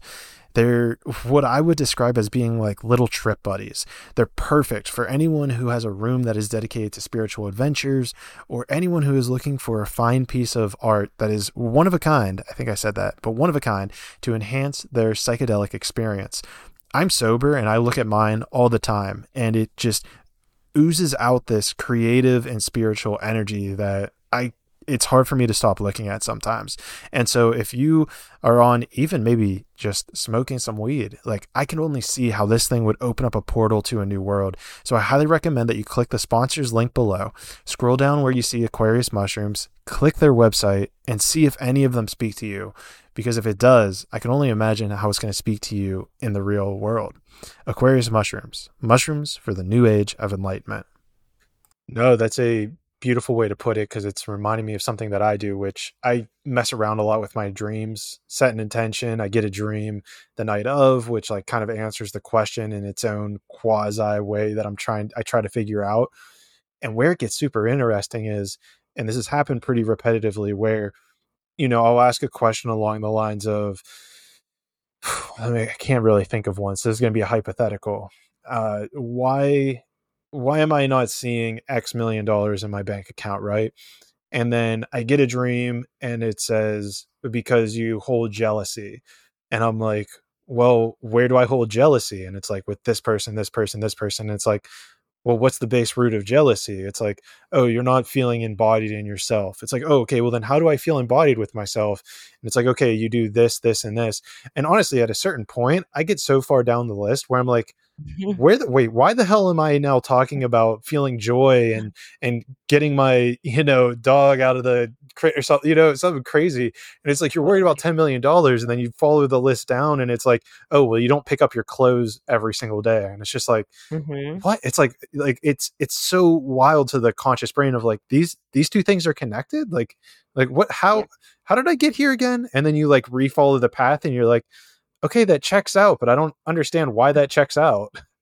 Yeah. No, I love that. I love doing that's why I love prompts so much. Like I give them to my clients, I mm. give them to myself because for me personally, like I don't love journaling in the sense it feels too like forced. Like, okay, I have to sit down and I have to journal. I like things because the way my brain works in such a manner is that I want to think about something and ruminate on it and like let my brain wander the way that it wants to. So a prompt for me, it's like it's like playing sports and you have a coaching cue, right? Your coach says something to you, you ultimately have to kind of figure out how to implement that and integrate that anyway. The cue is really important and it's a reminder and it brings you back when you're having those moments of feeling like you're out of alignment or you're not feeling great or you're having those lower frequencies. But it's like the prompt is what brings me back. It's kind of like my, you know, my buoy, if you will. So, like, another one I always really like is the idea of like, you know, how have my thoughts been lately? Right. Because watching your thoughts is a really important thing. So, like, are these thoughts empowering me? Are they disempowering me? Like, do they feel good? Um, like, what feeling do I want more of? I think it's Wayne Dyer who says, like, wisdom is avoiding all thoughts that weaken me, right? So, kind of just always checking in with that. Like, how is this thought, feeling, person, energy of, you know, affecting me?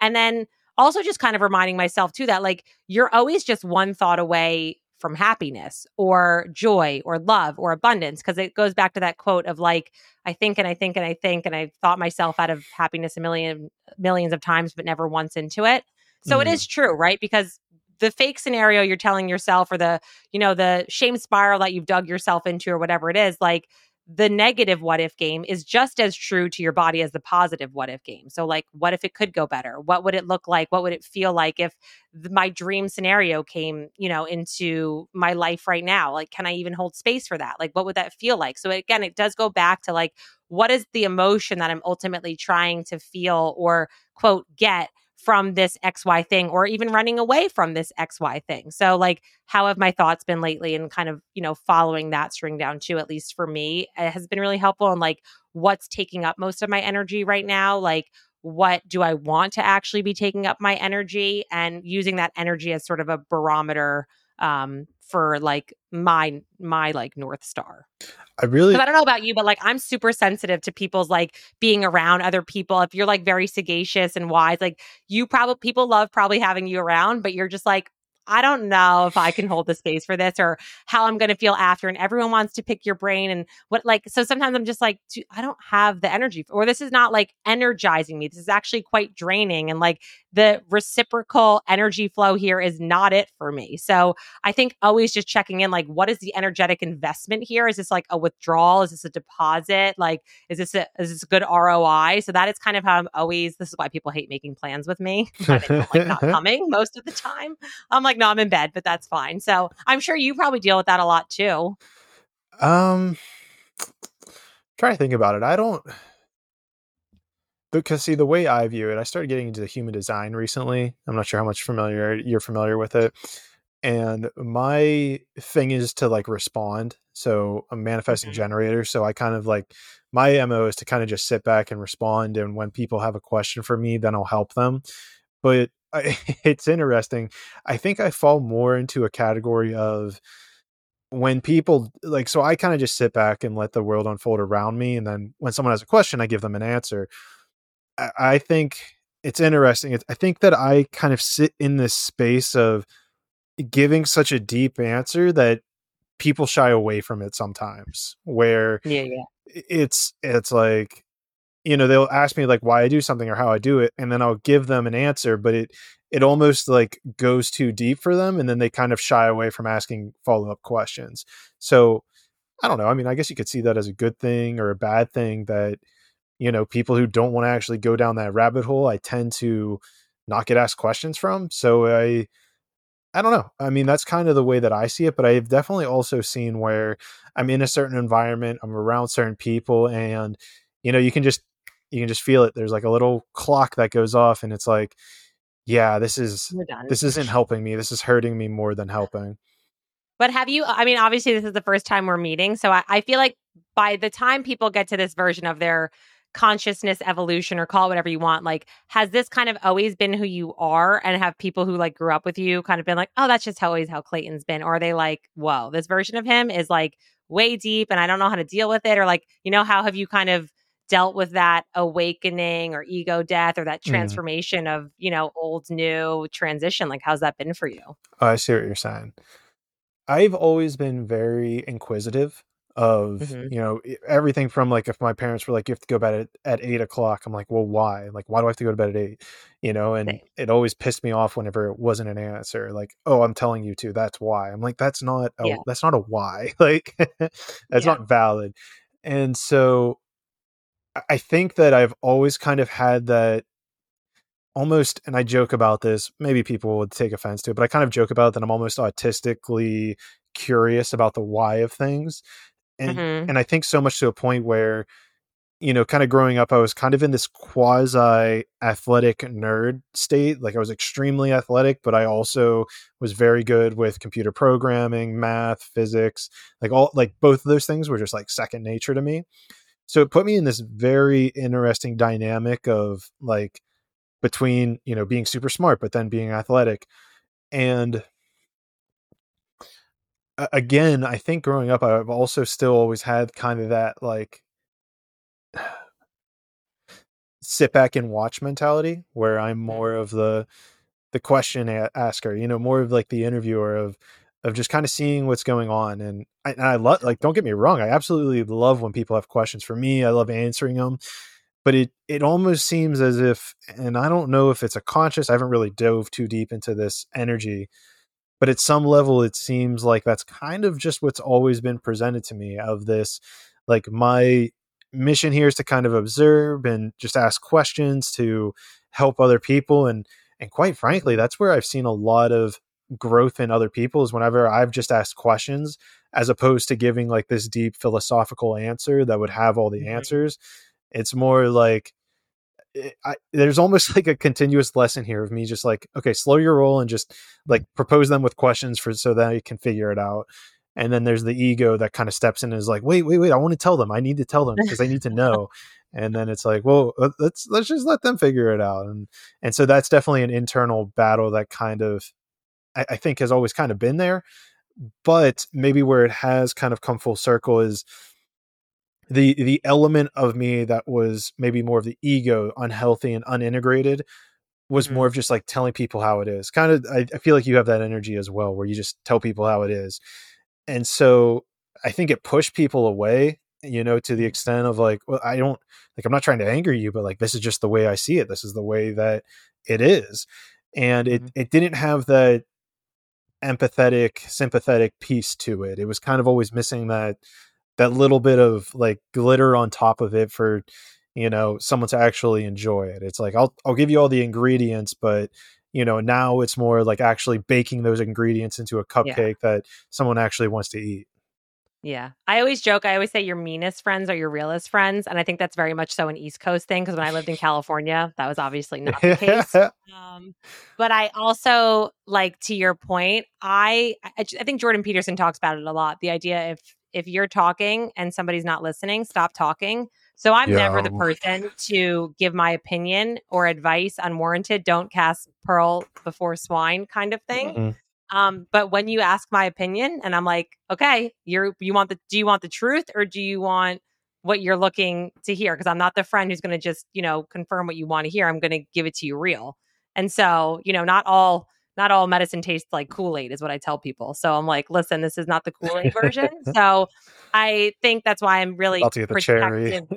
yeah, yeah. So I am super selective about that. I'm definitely not one to just be like, this is my thought and my opinion, and here's my philosophy because I think that does happen a lot in the spiritual conscious world where people everybody wants to be the Dalai Lama and I'm like dude you have not put in the reps like you have not done that so you haven't like earned that yet you know what I mean? Like yeah you've had some trauma but so I mean I think it's important too to like sort of know where that role and I think so much of that does go back to ego too and humility of being like this is not like this is not my shit to flush number 1 and this is really not the mm. place for me to step in if it hasn't been asked and also if you're not listening like i have been very uh like very defiant on that with some friendships I've had in my life where it became a very one sided friendship where it was like, yeah, they wanted advice or my opinion or whatever. And then after a while, like just straight up people not listening and then they would still complain about their same problems. And I have I just do not have tolerance for that in my life. I have empathy and sympathy for you,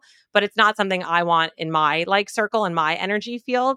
So like I've just cut relationships like that off because it's not mutually beneficial, it's not serving me and it's ultimately draining me. And people might think that that's callous, but I think the effect you have on others is like one of the most valuable currencies that there is. Oh, and so sure. like I know the effect that I have positively on others and if that's not reciprocated in some way, it's not like, you know, give me this and I give you that. It's an energetic exchange because energy is everything. And so I think that is a tough thing sometimes. That's kind of why I asked you that question because I think sometimes in this journey for people as they kind of get more into it and they have I think, you know, in Buddhist philosophy, they call it satori, which means like instant awakening, right? So people all of a sudden have it and they feel so stoked about it. And then like they look at everything else and they're just like, oh my God, is my life a lie? Like I have to get rid of this or I have to do this or I have to change this or like, should I start wearing beads and, you know, whatever? Like, you know, so I think it's kind of for some people, it is a slower slower like boil and then for other people they're just like no this is actually who i've always been like to your point i've very much so been the same way like i've always been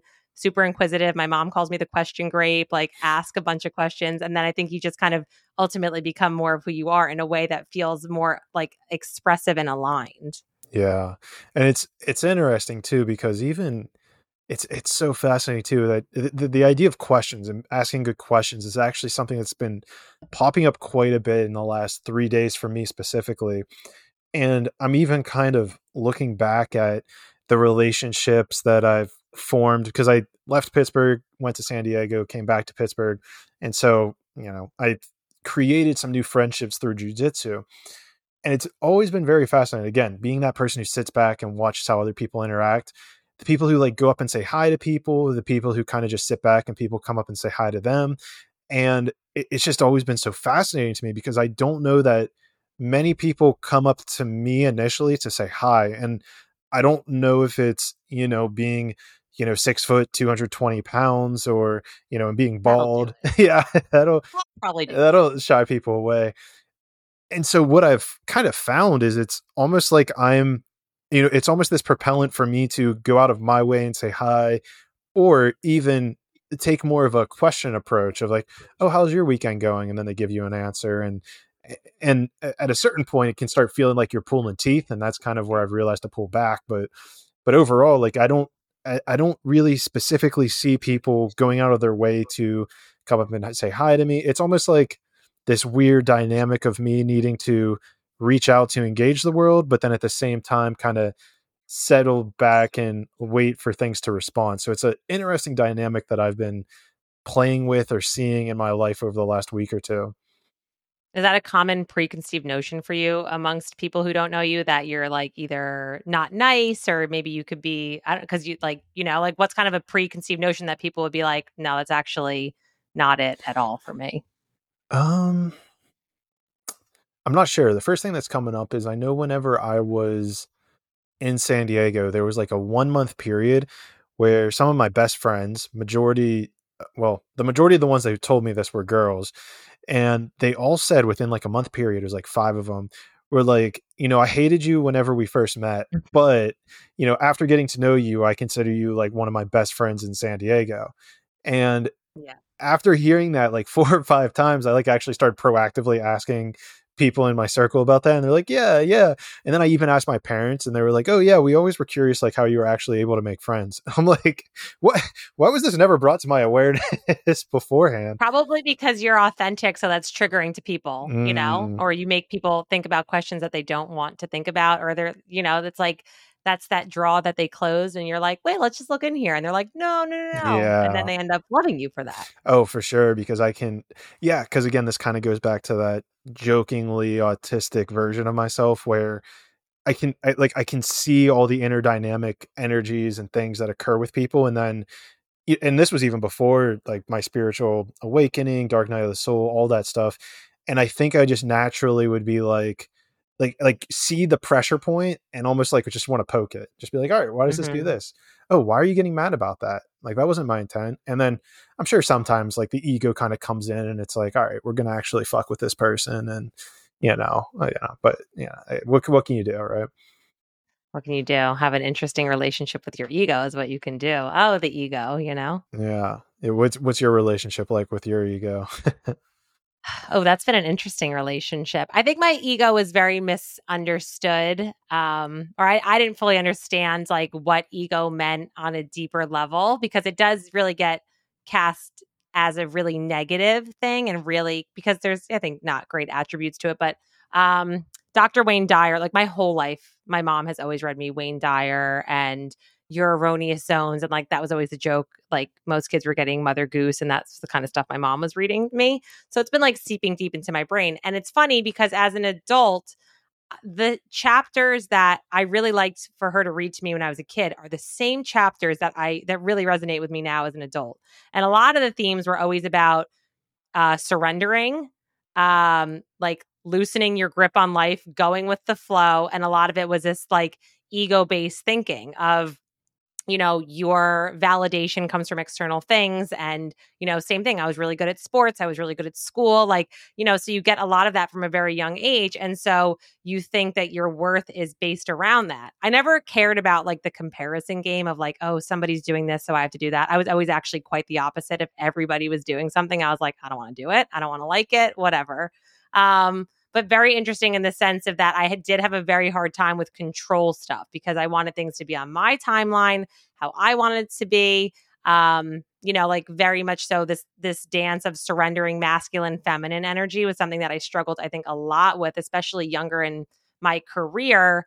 Um, and it's been interesting to see, like, again, as I've gotten older, those have been the things like, you know, when you like open a book and you're just like, okay, what does the universe want me to read today? Mm always it will be on stuff like that like surrendering flowing letting go what's your relationship like with endings all that kind of stuff so it's kind of always been a, an undercurrent uh, for me that i think i've gotten a lot better at being able to identify it i call now your ego it's like your super annoying frenemy where you're just like oh annabelle's back and you're like okay she's trying to do this and like pull me out of this mood and whatever so i've learned to identify it a lot more and just be like cool i see what you're trying to do here but like this is a very short term game and I'm not interested in participating. So thank you next. Mm, that's interesting because it's it's making me think about when my ego seems to appear. It's like whenever I want to say something real bad in a mm-hmm. conversation, and yet for some reason people keep like just talking right whenever I was going to say it. You know what I mean? And so it's like this thing that I just want to say, and it gets to a certain point in the conversation where we're completely past it being a legitimate thing to mm-hmm. say, but I'm still gripping and holding on to this thing that I want to inject in the conversation. And I tend to hold on to too long. And I've been getting really good at just like letting go of it. And if it's meant to be said, I'll mm-hmm. say it later. But but whenever you know it comes back to that, like the letting go and the surrendering, because if you hold on to that thing, whenever it's my turn to talk, whenever it's the right time, that's what I'm going to say. And it's probably not even going to be applicable for that point in the conversation.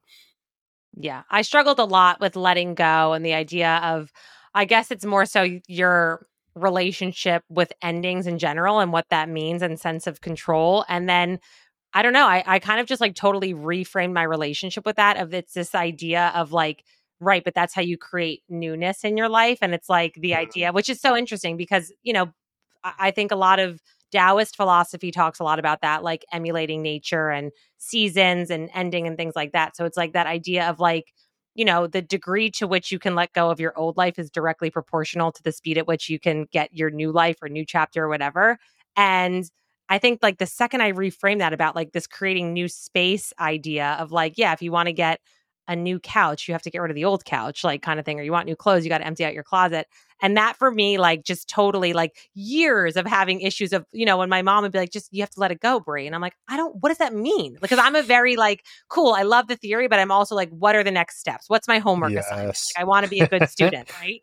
So when people would say things like that and Eckhart Tolle and all, like, you know, reading all that stuff, and I'm like, but what does that mean? I'm like, what do I, how do I just let it go? I just drop it? Like, what does that mean? And how then do I for, do that? yeah. Yeah. I'm like, what is, what am I doing? I'm like, is there a prompt? Is there like an app yeah. I can download? like, is there a support group I can join? That is exactly um, my issue. It's just anytime, any, you know, back to the whole like analogy I had earlier with like a million dollars, like, just tell yeah. me I need to clean my room. Just, just tell me what I got to do to get, I don't care what it is. I'll just do it and you know to that point there's that element of actually just like resting and receiving and surrendering to the oh now. Oh and i'm just like what in the fuck does that even mean? Like like if i don't yeah. do something nothing's going to get done. Like and if nothing totally. gets done then how is anything going to happen? And it's like fuck. Like you know so i do like that reframe you're saying of like just it open by letting go and letting things die it allows room for newness to come in this episode of Traveling to Consciousness is brought to you by Revive CBD. Now, I know what you're thinking another CBD product, and typically I would completely agree with you. I've gone through all my trials and tribulations with CBD products, but this CBD cream is unlike anything else. Honestly, I don't know what it is, but there's something in the technology of it that it helps absorb into your skin and actually get to the place that aches and soothes your muscles almost instantaneously. It, it's close to instant. It's probably about a five to 10 minute activation that I've noticed, but sometimes it goes a little bit quicker. And so I know it can be difficult for the find the right one, and this was my personal favorite that I found after long enough. I don't want to go back to that dark time, but I found it. It works amazing, and the creator of it is an incredible guy. So I highly recommend you click the sponsors link below, click on the Revive CBD tab, and get yours today. Revive CBD. Feel better, live better, all premium, all natural CBD products. Totally. It's so funny. Like my friend, one of my best friends from California, Rocio, and I, we always joke about this idea of like, yeah, trying to let things go. And then like this idea of it's like wanting to always heal to the best that you can and like winning at like healing or winning at therapy. And it's like there is no winning. And that's the ego in itself. It feels over masculinized. It feels like you're masculinizing surrender. Oh my god, yeah. So uh, so we even joke about that about like rece- so the energy of receiving, like which is very in alignment with abundance, and this idea of like not even being able to take a compliment, being the first one, and we would do it with each That's other huge. all the time, being like, oh my god, you look. So even just like, and I know Christina talks about this a lot of being if somebody says something like you look nice, instead of being like, oh me, no, I don't look, you look better, and being like, no, thank you, I received that, without having to do it, you know, say something back or whatever. And that was, I, when I even did that, the idea of, okay, like receiving a compliment, asking for help, those were things that were so hard for me. So I like made it a practice to say, okay, Brianna, I am going to ask for somebody to hold my jacket while I'm in line. Sounds so small and silly, but was such important for me, like an important prompt for me to be like, cool, that's allowing me to be vulnerable or to be open, to be soft, to have softness and yeah, balancing the masculine and feminine. So like even small things like that, receiving a compliment and not saying anything back or being like, and I got this shirt from, you know, wherever, because as you know, as, as people do. So that even once I changed my relationship with that, that was also very interesting, a big shift for me with um, being able to like let go and flow, I think more in surrender because it kind of all like they kind of all hang out together. Yeah, that compliment piece. You're you're hitting home. you're hitting home for me there. Tough one. It's so it's so wild, and I, I've seen it you know, and this is where it gets interesting because I've been living with my parents and it's so interesting to see it play out with them where, you know, if I give my mom a compliment, like her first thing is to like detract from it. Like there is no mm-hmm. thank you, I receive it. It's just like, hey, dinner's well. Oh yeah. Uh, like not even thanks. It's just, oh yeah, like I, I should have taken it out a little bit earlier or I should have left. And it's that it's that pivot. Like you can feel it, especially if you give someone a compliment or you receive a compliment, right? And then just say thank you and sit in that. Like that felt so, so hard. Yeah, it felt so God, weird. It's probably the most awkward thing. Even like you know, like when you're dating or something, and someone says something nice, just be like, "Thank you," and then like moving on and yeah. being like, "So what else?" You know, like it is. I think it's a vulnerability thing for sure, and I think it does go back to that idea of. I know for me too, I struggled a lot at being a recovering people pleaser and that all goes with boundaries and people pleasing and like all of that and self-worth right like it's all tied together and so the idea too of just being like yeah no i am worthy of that and i'm like deserving of that and i don't have to give you something back or do something back or be the performative you know like circus act to feel worthy or love, which I think goes back to like doing really well in sports and school. And like that's how I got a lot of praise. And, you know, so it was like really sitting with that and untangling a lot of that of like, why do I feel like I have to do anything except say thank you and receive that? Like, where did that come from? Not like that totally came from me. My parents never made me feel that way. Like anybody, like that was just on me for whatever reason. So once I even just, sometimes it's not even always about figuring it out. Sometimes it's just like head nodding it and like acknowledging it and be like, I see you. I got yeah. it. Like, you're not a, not a problem anymore. And then you just give it the space to like do its thing. And that for me was, I think, just so tra- like I physically felt the change in my energy once I did that. And something that's speaking of like physically feeling the energy change, I'm thinking in this in returns to the ego as well because if you if someone comes up to you and just keeps giving you praise and praise and praise, you would think that that would feed your ego. But if if it truly was feeding your ego, you would almost be okay with it. You'd be like, "Yeah, I know. Mm-hmm. Like, thanks. Like, like, yeah, I know. Like, Clayton, you're so yeah. amazing. You're so great. Yeah. Like, the ego's like, yeah, I know. But it, but there's almost this weird mechanism where it's not ego, and instead, and maybe for some people that feeds their ego, but at least for me, and it sounds like yourself, it's almost this just inability to receive the praise. It's like even the ego is blocked from receiving that information to you know kind of sit and bask in that yeah the ego's like i'm not touching this with a 10 foot pole that's on you we'll be back later to try and pull you down in another way like bro just take this this is you this is for you right here let's go yeah pick it You're up like no thank you yeah. anything else shame guilt i'll take anything yeah. else but a compliment yeah Oh, that's wild. How did you see that like pivot throughout your life? Like when when did you acknowledge that you weren't able to receive how did you fix that and then how has that like changed your life so my friend Rocio, we always joke, we say that we're the blind leading the blind and like our eyesight's just not getting better. Like that's kind of because we are very much so like any relationship is a mirror for what you ultimately have going on with yourself and you know a reflection back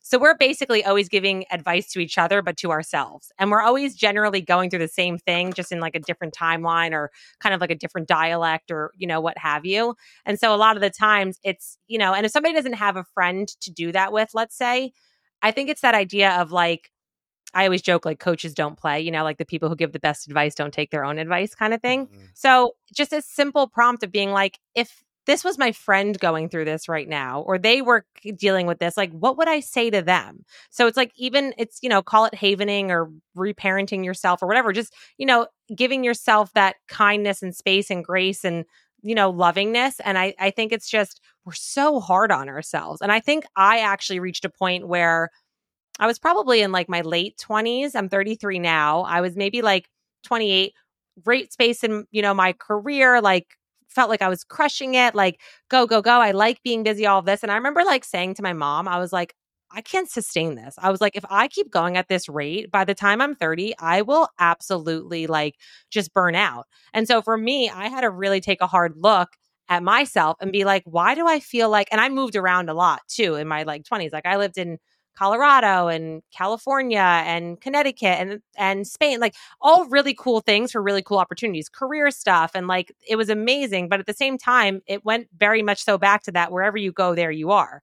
And at some point, I was like, okay, I was thinking about. I remember like leaving California and I wanted to move back to New Jersey and like it was on my terms finally. And it was like, I kind of just felt like I had to sort of sit with why did I like what was I running away from or why did I feel some of these really strong emotions that kept coming up. So it was a little bit of being like I can't sustain this anymore of like always running, always being on the go, never being soft, never being flexible. I was like that I will just burn out. And then I also started being like I felt like I was attracting in people and particularly for me relationships tend to be my greatest teachers or catalysts for teachers and I kept like attracting in patterns that I just did not want. And I was like participating even though I really didn't want to. And I was like, all right, I can't keep doing this either. And I was like, so I need to really take a very hard look at what I'm allowing. And it's like the character of your choice kind of thing. And so that is when I had to really sit with it and be like, all right, I got to like really sift through that. So I think it was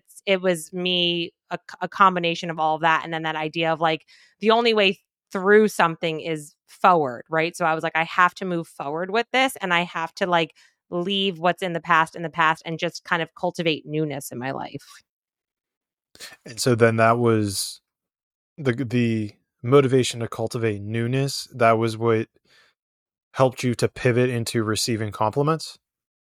Yeah, like this idea of like I just didn't want to keep living that way. Like I just I felt like I wasn't cultivating the kind of relationships that I wanted or everything in my life started feeling so one-sided or feeling so not reciprocal. I felt so mm. drained all the time energetically and I was like so what's going on with me? Like what are my patterns that I'm allowing or when I would go let's say even hang out with my friends like why would that? Because I would never why would I feel so tired when I came back or like bail last minute or whatever. And it was like because I felt like when I was there, I couldn't fully enjoy myself or be present or receive whatever it was because I felt like I had to be on and like funny and bubbly and whatever. And I was just like, I don't want to do this anymore. And so it was like just straight up like, I just don't want to do this anymore. And that was kind of where I had to really reassess like the masculine feminine balance in my life. And I think I started realizing more that like receiving abundance, all of that, allowing, surrendering are much more feminine energies. And I had to really work on recalibrating and rebalancing that. Mm. And so you realized that you were over masculine in the giving of your time, your energy, and never truly receiving anything back from other people. Totally. Yes. So that went back to boundaries, people pleasing, self worth, of course, like so on and so forth. So then, what practices are you doing now to get yourself into the state of receiving? And how often do you try to put yourself in a state of receiving.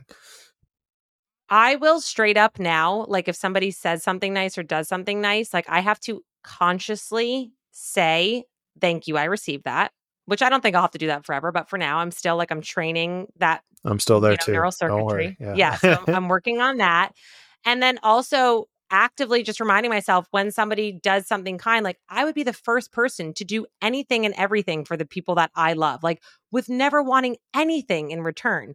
And so for me, it was looking at my relationship with self worth. I'm like, why don't I feel that I'm worthy enough to just have somebody want to do something nice for me, whether it's a compliment, receiving a blessing, receiving a kind word, like whatever it was. So just also seeing where the idea of receiving an abundance could come in other things besides just let's say a compliment. So receiving health receiving wisdom receiving um you know like a good experience a good energetic exchange. So really just kind of opening up my box if you will or my boundaries with what that even meant to me and then actively like if somebody does something quote nice or feels like they're you know doing something kind like being like thank you and that's it. And like actively stopping myself from having to go right back into my old patterns of being like, and now let me do this for you. Like, mm. wait three business days and then you can do it, kind of thing. And that has been really tough for me. And like that has, but it's also been like a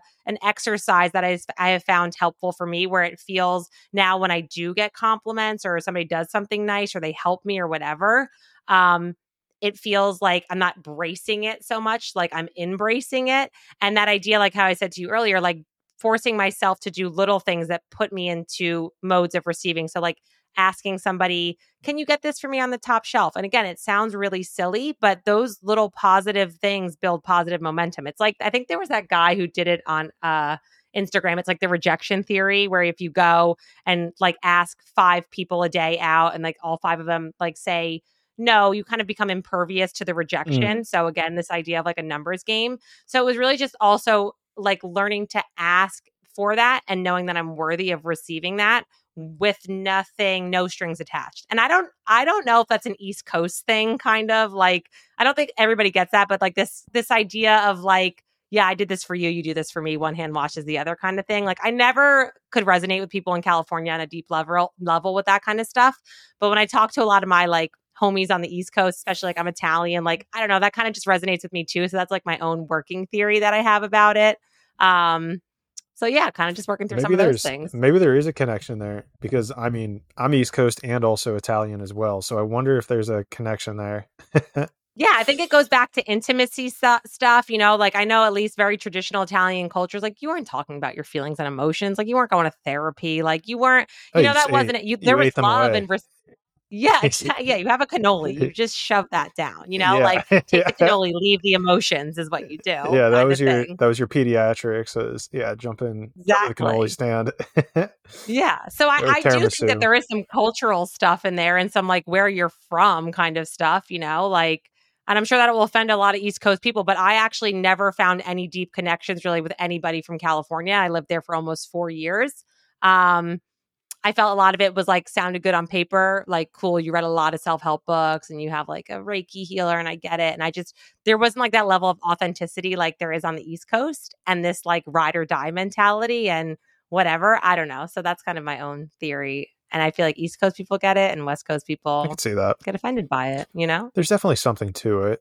Like uh I know the big the big way it manifests is like whenever you would meet people visiting San Diego, it was always oh my gosh, everyone's so friendly here. I'm from New York and like you don't talk to people on the elevator or on the side of the road, but here everyone talks and is friendly, which is really fascinating that I guess that would perpetuate or manifest itself up because I feel like there's still that underground bedrock of exactly what you're talking about. But then on the surface level, it's like, I don't know, the surface level, and maybe there's this like West Coast, it's more surface level friendly.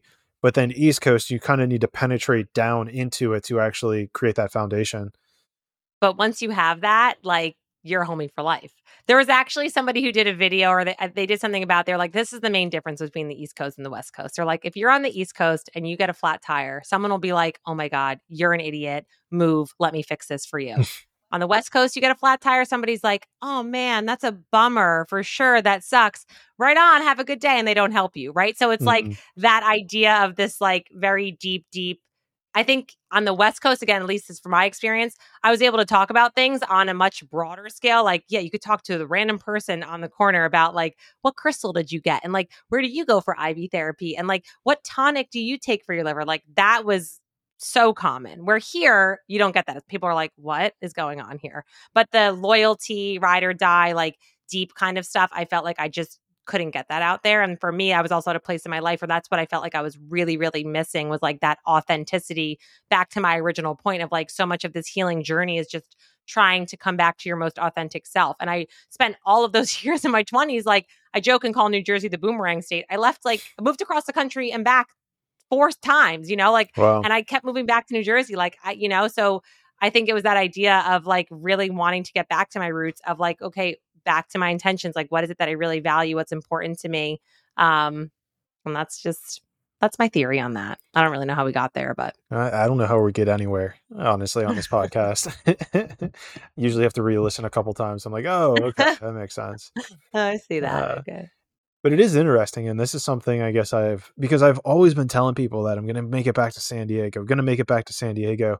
But lately, I've been like, I don't know if that's like where I'm supposed to go for sure. I mean, I again, beautiful people, beautiful weather, but then you know there is that element as well as like, well, is there other stuff to check out? Is there another city that's calling my name? You know, so it's uh, it's definitely a very interesting dynamic of trying to figure out those big questions in life. I believe you should live as many places as you can while you can so that you know where you want to plant roots. Like Mm. I'm a really big while you still can. Like right, I think it's easier when you don't have a lot of uh maybe you don't have a family to take with you or like a a job that you have to be at whatever it is, right? Like so if you have the opportunity like throw enough things out there, eventually something will stick kind of thing. And everything, I think, if you're open to it, can be uh, an opportunity to get you to the next right step of where you ultimately are going to end up anyway. Like you always end up where you're supposed to be. Yeah, my my chiropractor in San Diego had a really interesting outlook on this because he ended up actually moving back to New Jersey from San Diego as well, and he he said though that he believes you can find every type of person wherever you live, and he was well traveled. You can find any type of person wherever you go. You just got to figure out what you want the background to be of that you know situation.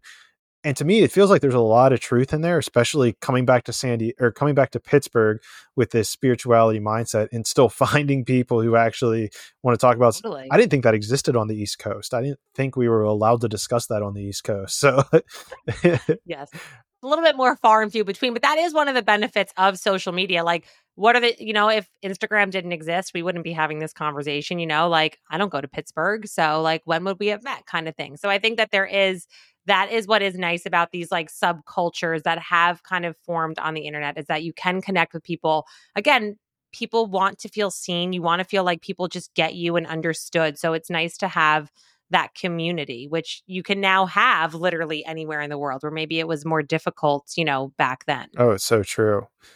No it's so true and i was just talking to christina about this and here actually an extension of it which is pretty funny. There was a yeah. buddy i you know would party with in san diego and so I brought him on the podcast, and then he introduced me to uh, Teal, Teal Cooper, who then oh, yeah, yeah. I brought on the podcast. Then somehow I heard about Christina through Teal. She was probably on our podcast as well. Funny. And then, and now that we're here with you, so it's always funny seeing these little intricate ways that it kind of like finds this person to this person to that person. And, you know, just like you're saying, it takes a mind of its own. And, you know, I even started making a list of where the location of all the people I've interviewed because like if I end up in that city, it'd be great to see them. Totally. And it's so all over the map. It's like Austin, Arizona, San Diego. You know, there's a beach in uh, I forget north of LA. I forget right now. Toronto. You know, there's a yeah. girl in South Africa I want to bring on. You know, so it's nice. it's so crazy to me like how exactly what you're saying. It's like you can we now live in that age where you're able to just create your own community out of all over the world, which is a crazy way to look well, don't it. don't you um ski? I feel like I saw that on your Instagram. You should plan like a ski trip for all the people that have been in your uh-huh. podcast. Uh, Let's do a ski trip together with everybody. It would be fun, right? I tried planning like a meditation retreat with everyone, but then I don't I don't it didn't like really work out. Like I was I was I didn't get really many replies on it and like the time frame, but I'm 100% down on cultivating some sort of way because I, I i've thought about this so i'm glad you're on board with this. Some sort of way yeah. to have a like a guest you know retreat or something or you know some sort of way to get everyone connected because i feel like if i resonate with one of you guys then you guys are going to resonate with everyone else as well and maybe it's like a venn diagram but like for the most part i feel like it would be pretty dope I vote ski trip. Ski but trip, just me. Ski trip or like lake house kind of vibes, you know, because then it's like something for everybody. Maybe some people aren't into meditation, so it didn't resonate, and they were like, good point. "I'm not going to go on a whole retreat to," but you know, you got to do something where there's a lot of options to be like. Okay, it's like going to a bachelorette party. It's like everyone's not going to want to eat dinner at five. So, what are the other options mm. that we mm. can have going on for people? The other thing I was thinking is maybe it's not I haven't interviewed enough people. And this was again, this was back whenever I think I had like 30, 40 interviews. So it wasn't as many people. But yeah, I'll definitely be coming to you whenever I start trying to trying to plan that out or figuring out how yeah. we can make that a workout. Yes, Funtivities Committee. Let's make it happen. Committee. yeah, I think yeah. it'd be super dope. I think it'd be super dope idea. Yeah. Ah, Brianna, dude. Oh, wait, I want to get back to uh your thesis your thesis is it called thesis for your doctorate? My dissertation. Dissertation. Yeah what was that on again? Anxiety? Uh, the full title was anxiety uh, as a symptom of imbalances in the body the role of neuroinflammation the hpa axis and stress. Nice and long. So nice and long because i think that all of those parts are really important. Like people don't realize that there's different kinds of anxiety mm. in different parts of the brain. People don't realize that anxiety is on a spectrum and that, you know, you can be oscillating on that spectrum at any given time. Neuroinflammation, you know, like is I think a really up and coming emerging field, particularly for mood disorders. Um, and then stress gets a really bad rap. So I wanted people to realize that the goal is to modulate stress. Same thing with inflammation. We don't ever want to get rid of these things in our body. We want to modulate them, um, not eliminate them. So it was kind of talking about the role of all of those and how that kind of plays into the stress inflammation bucket and how that kind of works on where you could potentially fall on that uh, anxiety spectrum. So then was that kind of the crux of what you found was just how do you regulate these things? Yeah. So, I mean, I talked a lot about kind of what are the contributing factors, the triggers, understanding again what kind of anxiety you have, whether that's, you know, prefrontal cortex based anxiety or amygdala based anxiety. Those are kind of two of the, the big subdividers. Um, how there are different nutraceuticals and you know plant medicine so like herbs you know i'm an herbalist myself so different herbs that can play a role in that lifestyle things also this idea of befriending anxiety and understanding that sometimes it's like a misuse of our imagination. So, learning how to worry well and cultivate emotional well being and emotional resilience, not necessarily avoiding or evading any of these things in our life. So, really taking a holistic approach to understanding why it's even happening in the first place and what that means and how it physiologically is manifesting in the body and impacting different systems. So really again about that that goal of modulating um, and mitigating, not necessarily eliminating any of those things in our body. Because even anxiety, like you wouldn't want to totally get rid of that from an evolutionary standpoint. It was a really important emotion to have. Like you were in a tribe and you looked over and your brother was like freaking out a little bit and he gave you, you know, a look, you would want to be like, what's going on? Do we have to get out of here? Right. So, like, all of these things have served a purpose for us at some point. Um, and I think along the way, it's just gotten oversimplified or into a bucket or here's the problem so here's the pill and you know it's uh, it's always anything in health is it's rarely ever just one protocol, one pill, one supplement, one herb. Like there's so much more that's going on. So then I basically took that whole dissertation and turned that into my befriending anxiety e course, which goes into all of that, like all the different modules about neuroinflammation and stress and what anxiety actually is and you know uh, vitamins that can play a role in it nutrient imbalances um, you know botanicals all of that so it was kind of like my life work that I gave birth to because anxiety was one of those emotions that I kind of struggled with. Um, it was a joke in my family, like Sunday night Brianna, I would get super anxious for the week about everything I had to do and what sports I had and how I was going to balance that with dance and homework and whatever, and like working myself up into this, you know, kind of thing. And so being a recovering super spaz was sort of my tagline. Like I made very cheeky and fun on social media over the years.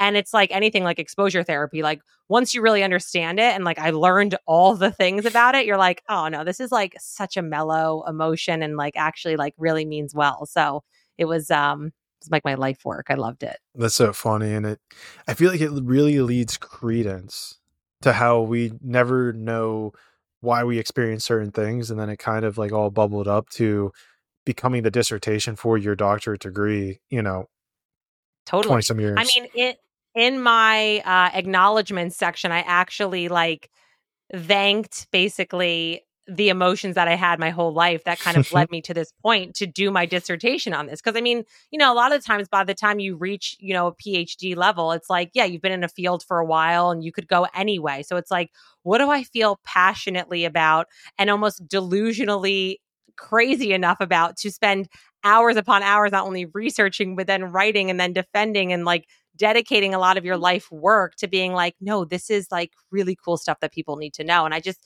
I think it's an emotion, like I said, that people, um, you know, are so quick to just be like, your anxiety's lying to you. And I'm like, well, no, it's not. Like, there's a lot going on. Like, all, a lot of our emotions are super complex, deep things going on. So it was one that I just felt, you know, especially after, the past few years, I think, you know, we're seeing an increase of mood disorders like anxiety and depression and things like that. So it's something I just personally wanted to destigmatize as well. Mm. That's really cool. I think it's also really cool that you kind of turned it into a course that you're like, oh yeah, I just mm-hmm. learned about all this. Now let me teach you and help you guys heal is on the way. Yeah, I was like, I did all of the work and dedicated my whole adult life to this. So now you guys learn and have fun. And we'll just so. spread it around just spread it around. Yeah. So I was really, I was really, really proud of that because that was, like I said, just really cool. And, um, I think, and I, and you know, I think a lot of the times in my practice as well, I saw I was just, you kind of advice is a form of nostalgia, I always say. So a lot of the times when I was getting clients, it was many times younger versions of myself, super type A, overachieving, go, go, go, mm. like go getters, burning the candle at both ends and like how I had that conversation with myself at around 28, being like, dude, you can't keep doing this your whole life. You're going to burn out. And you're just like, where are you going with this? So I even learned a lot through that. And I was able to help, I feel like so many of my the clients that I worked with too, um, because I had done so much of the research. So it was kind of just an extension of, you know, advice to my younger self and and things that I want, you know, people to to feel comfortable like navigating and befriending a little bit more. I find that so fascinating because that's something I've heard someone else talk about. I forget who, but even myself with the idea of your like coaching is almost just coaching like a previous version of yourself. Oh, absolutely. I, have seen that because I do like channeling work. And so when people sign up and like, you know, I work with them and like I'll, you know, connect to the spirit guides and whatnot and then tell them basically the answers to their questions.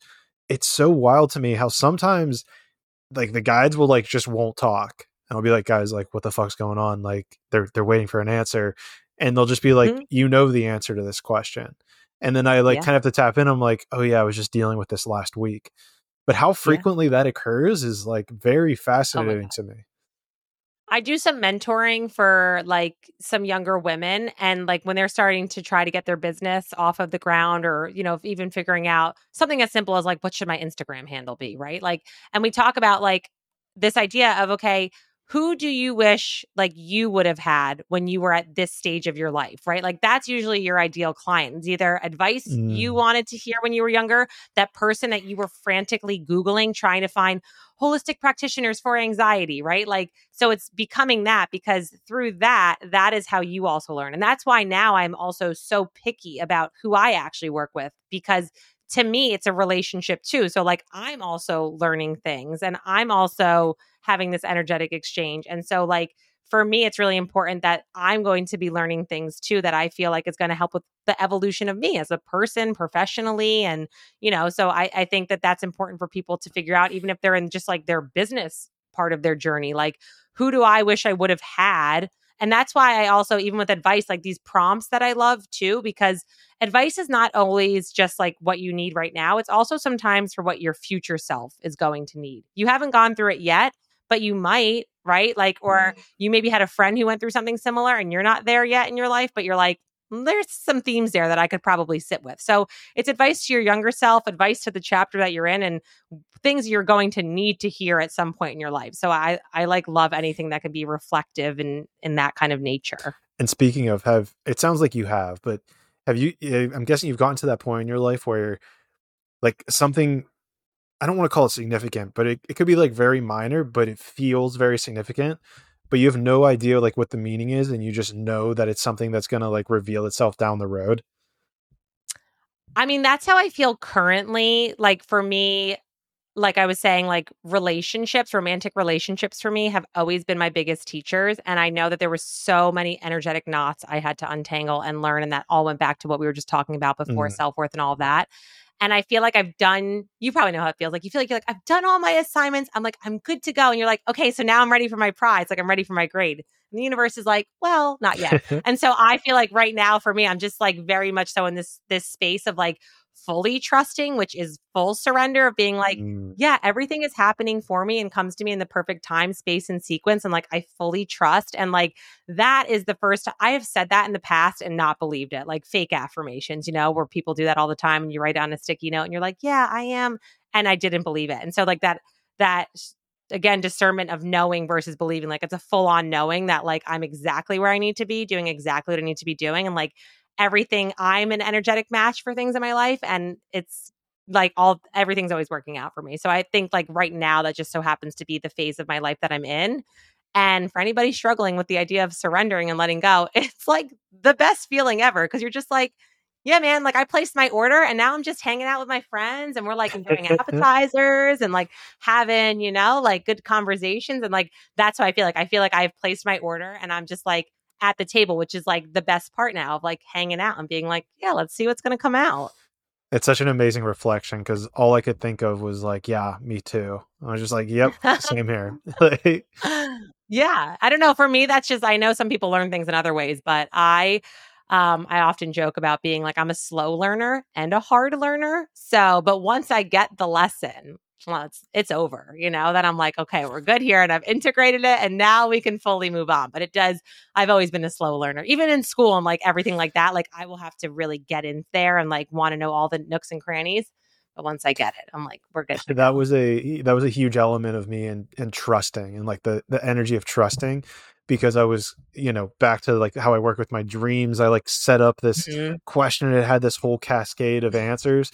And it got down to one piece. It was like, you don't you basically still have like a trust piece missing. And I'm like, what the fuck? Like I do trust.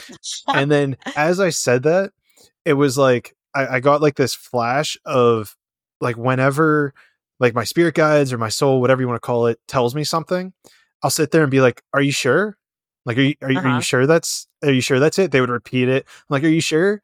And then they're like, no, fine, fuck you. Like, we'll give you a different answer then. And I'm like, oh shit and and then it like and then i just saw this cascade of events whenever i would be questioning like this you know eternal knowledge that i'm receiving and i'm just like all right guys i, I get what you're saying. I'll uh i'll just i'll just listen from now on. I won't ask you three times to repeat yourself and uh yeah i'll i'll, I'll try this trust thing. It, it feels fucking yeah. weird but yeah we'll we'll see what happens I think it's hard when you're somebody like you sound like obviously like you've talked about like excelling in school and academia and all that. Like when you have a very strong analytical kind of foundation or it's a pillar, like there is a lot of this struggle sometimes of is it my intuition i can if you're smart you can logic your way in or out of anything and so there is this kind of battle and it's funny because i actually just had some reiki healing done mm. and that was the thing that was blocked for me she was like your intuition is like on and off on and off and she's like you have a hard time trusting yourself and i'm like i know and i remember my mom being like she's like, Do you ever just like get tired of like being yourself sometimes? And I'm like,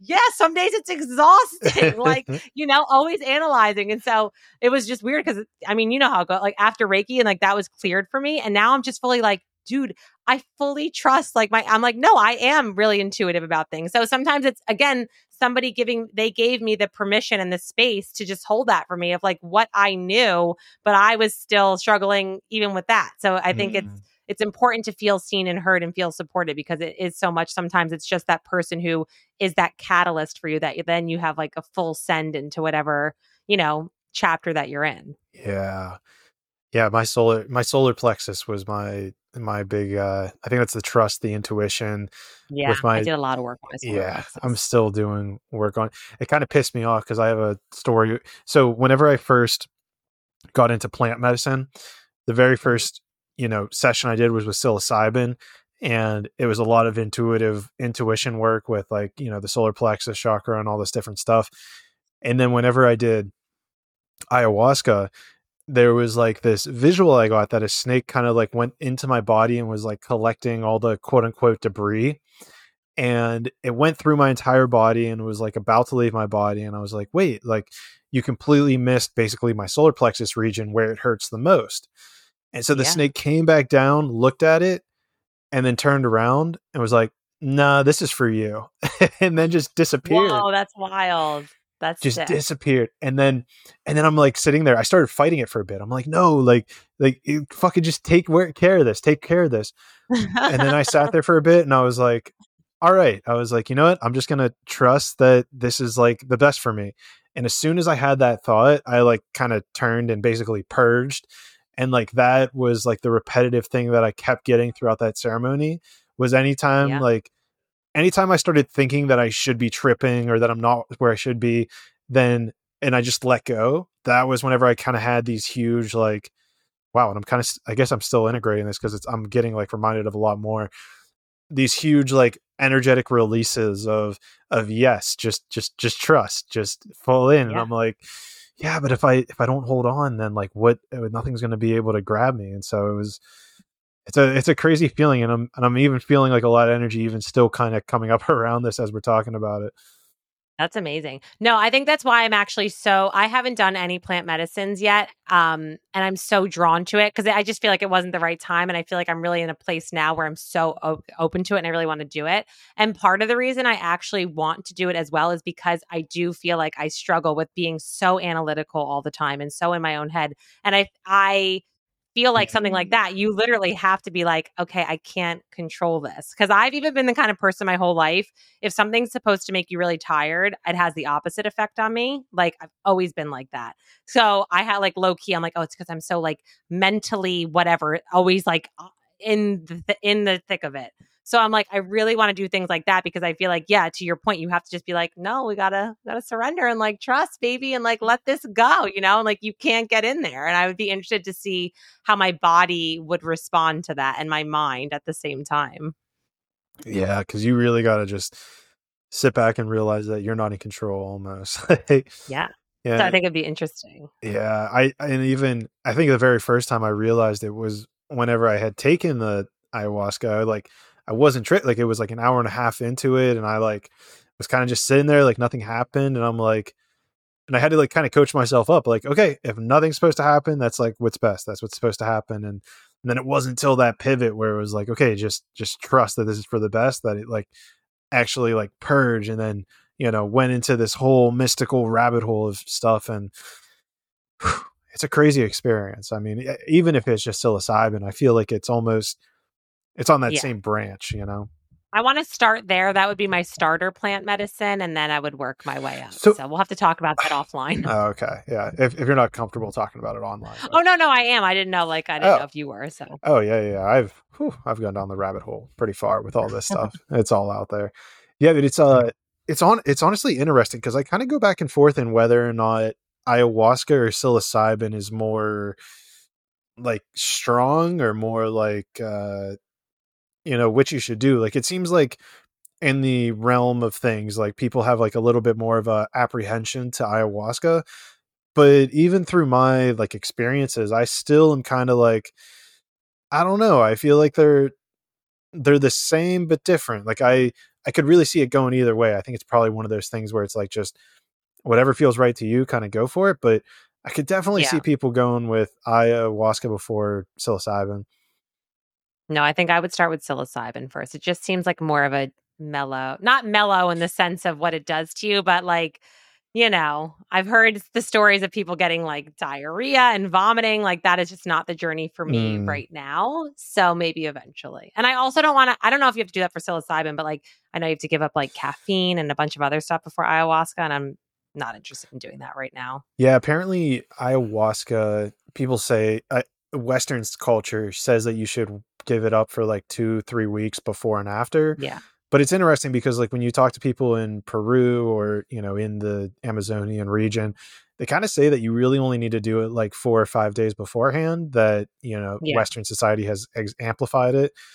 And so, on brand. Yeah, I said the same.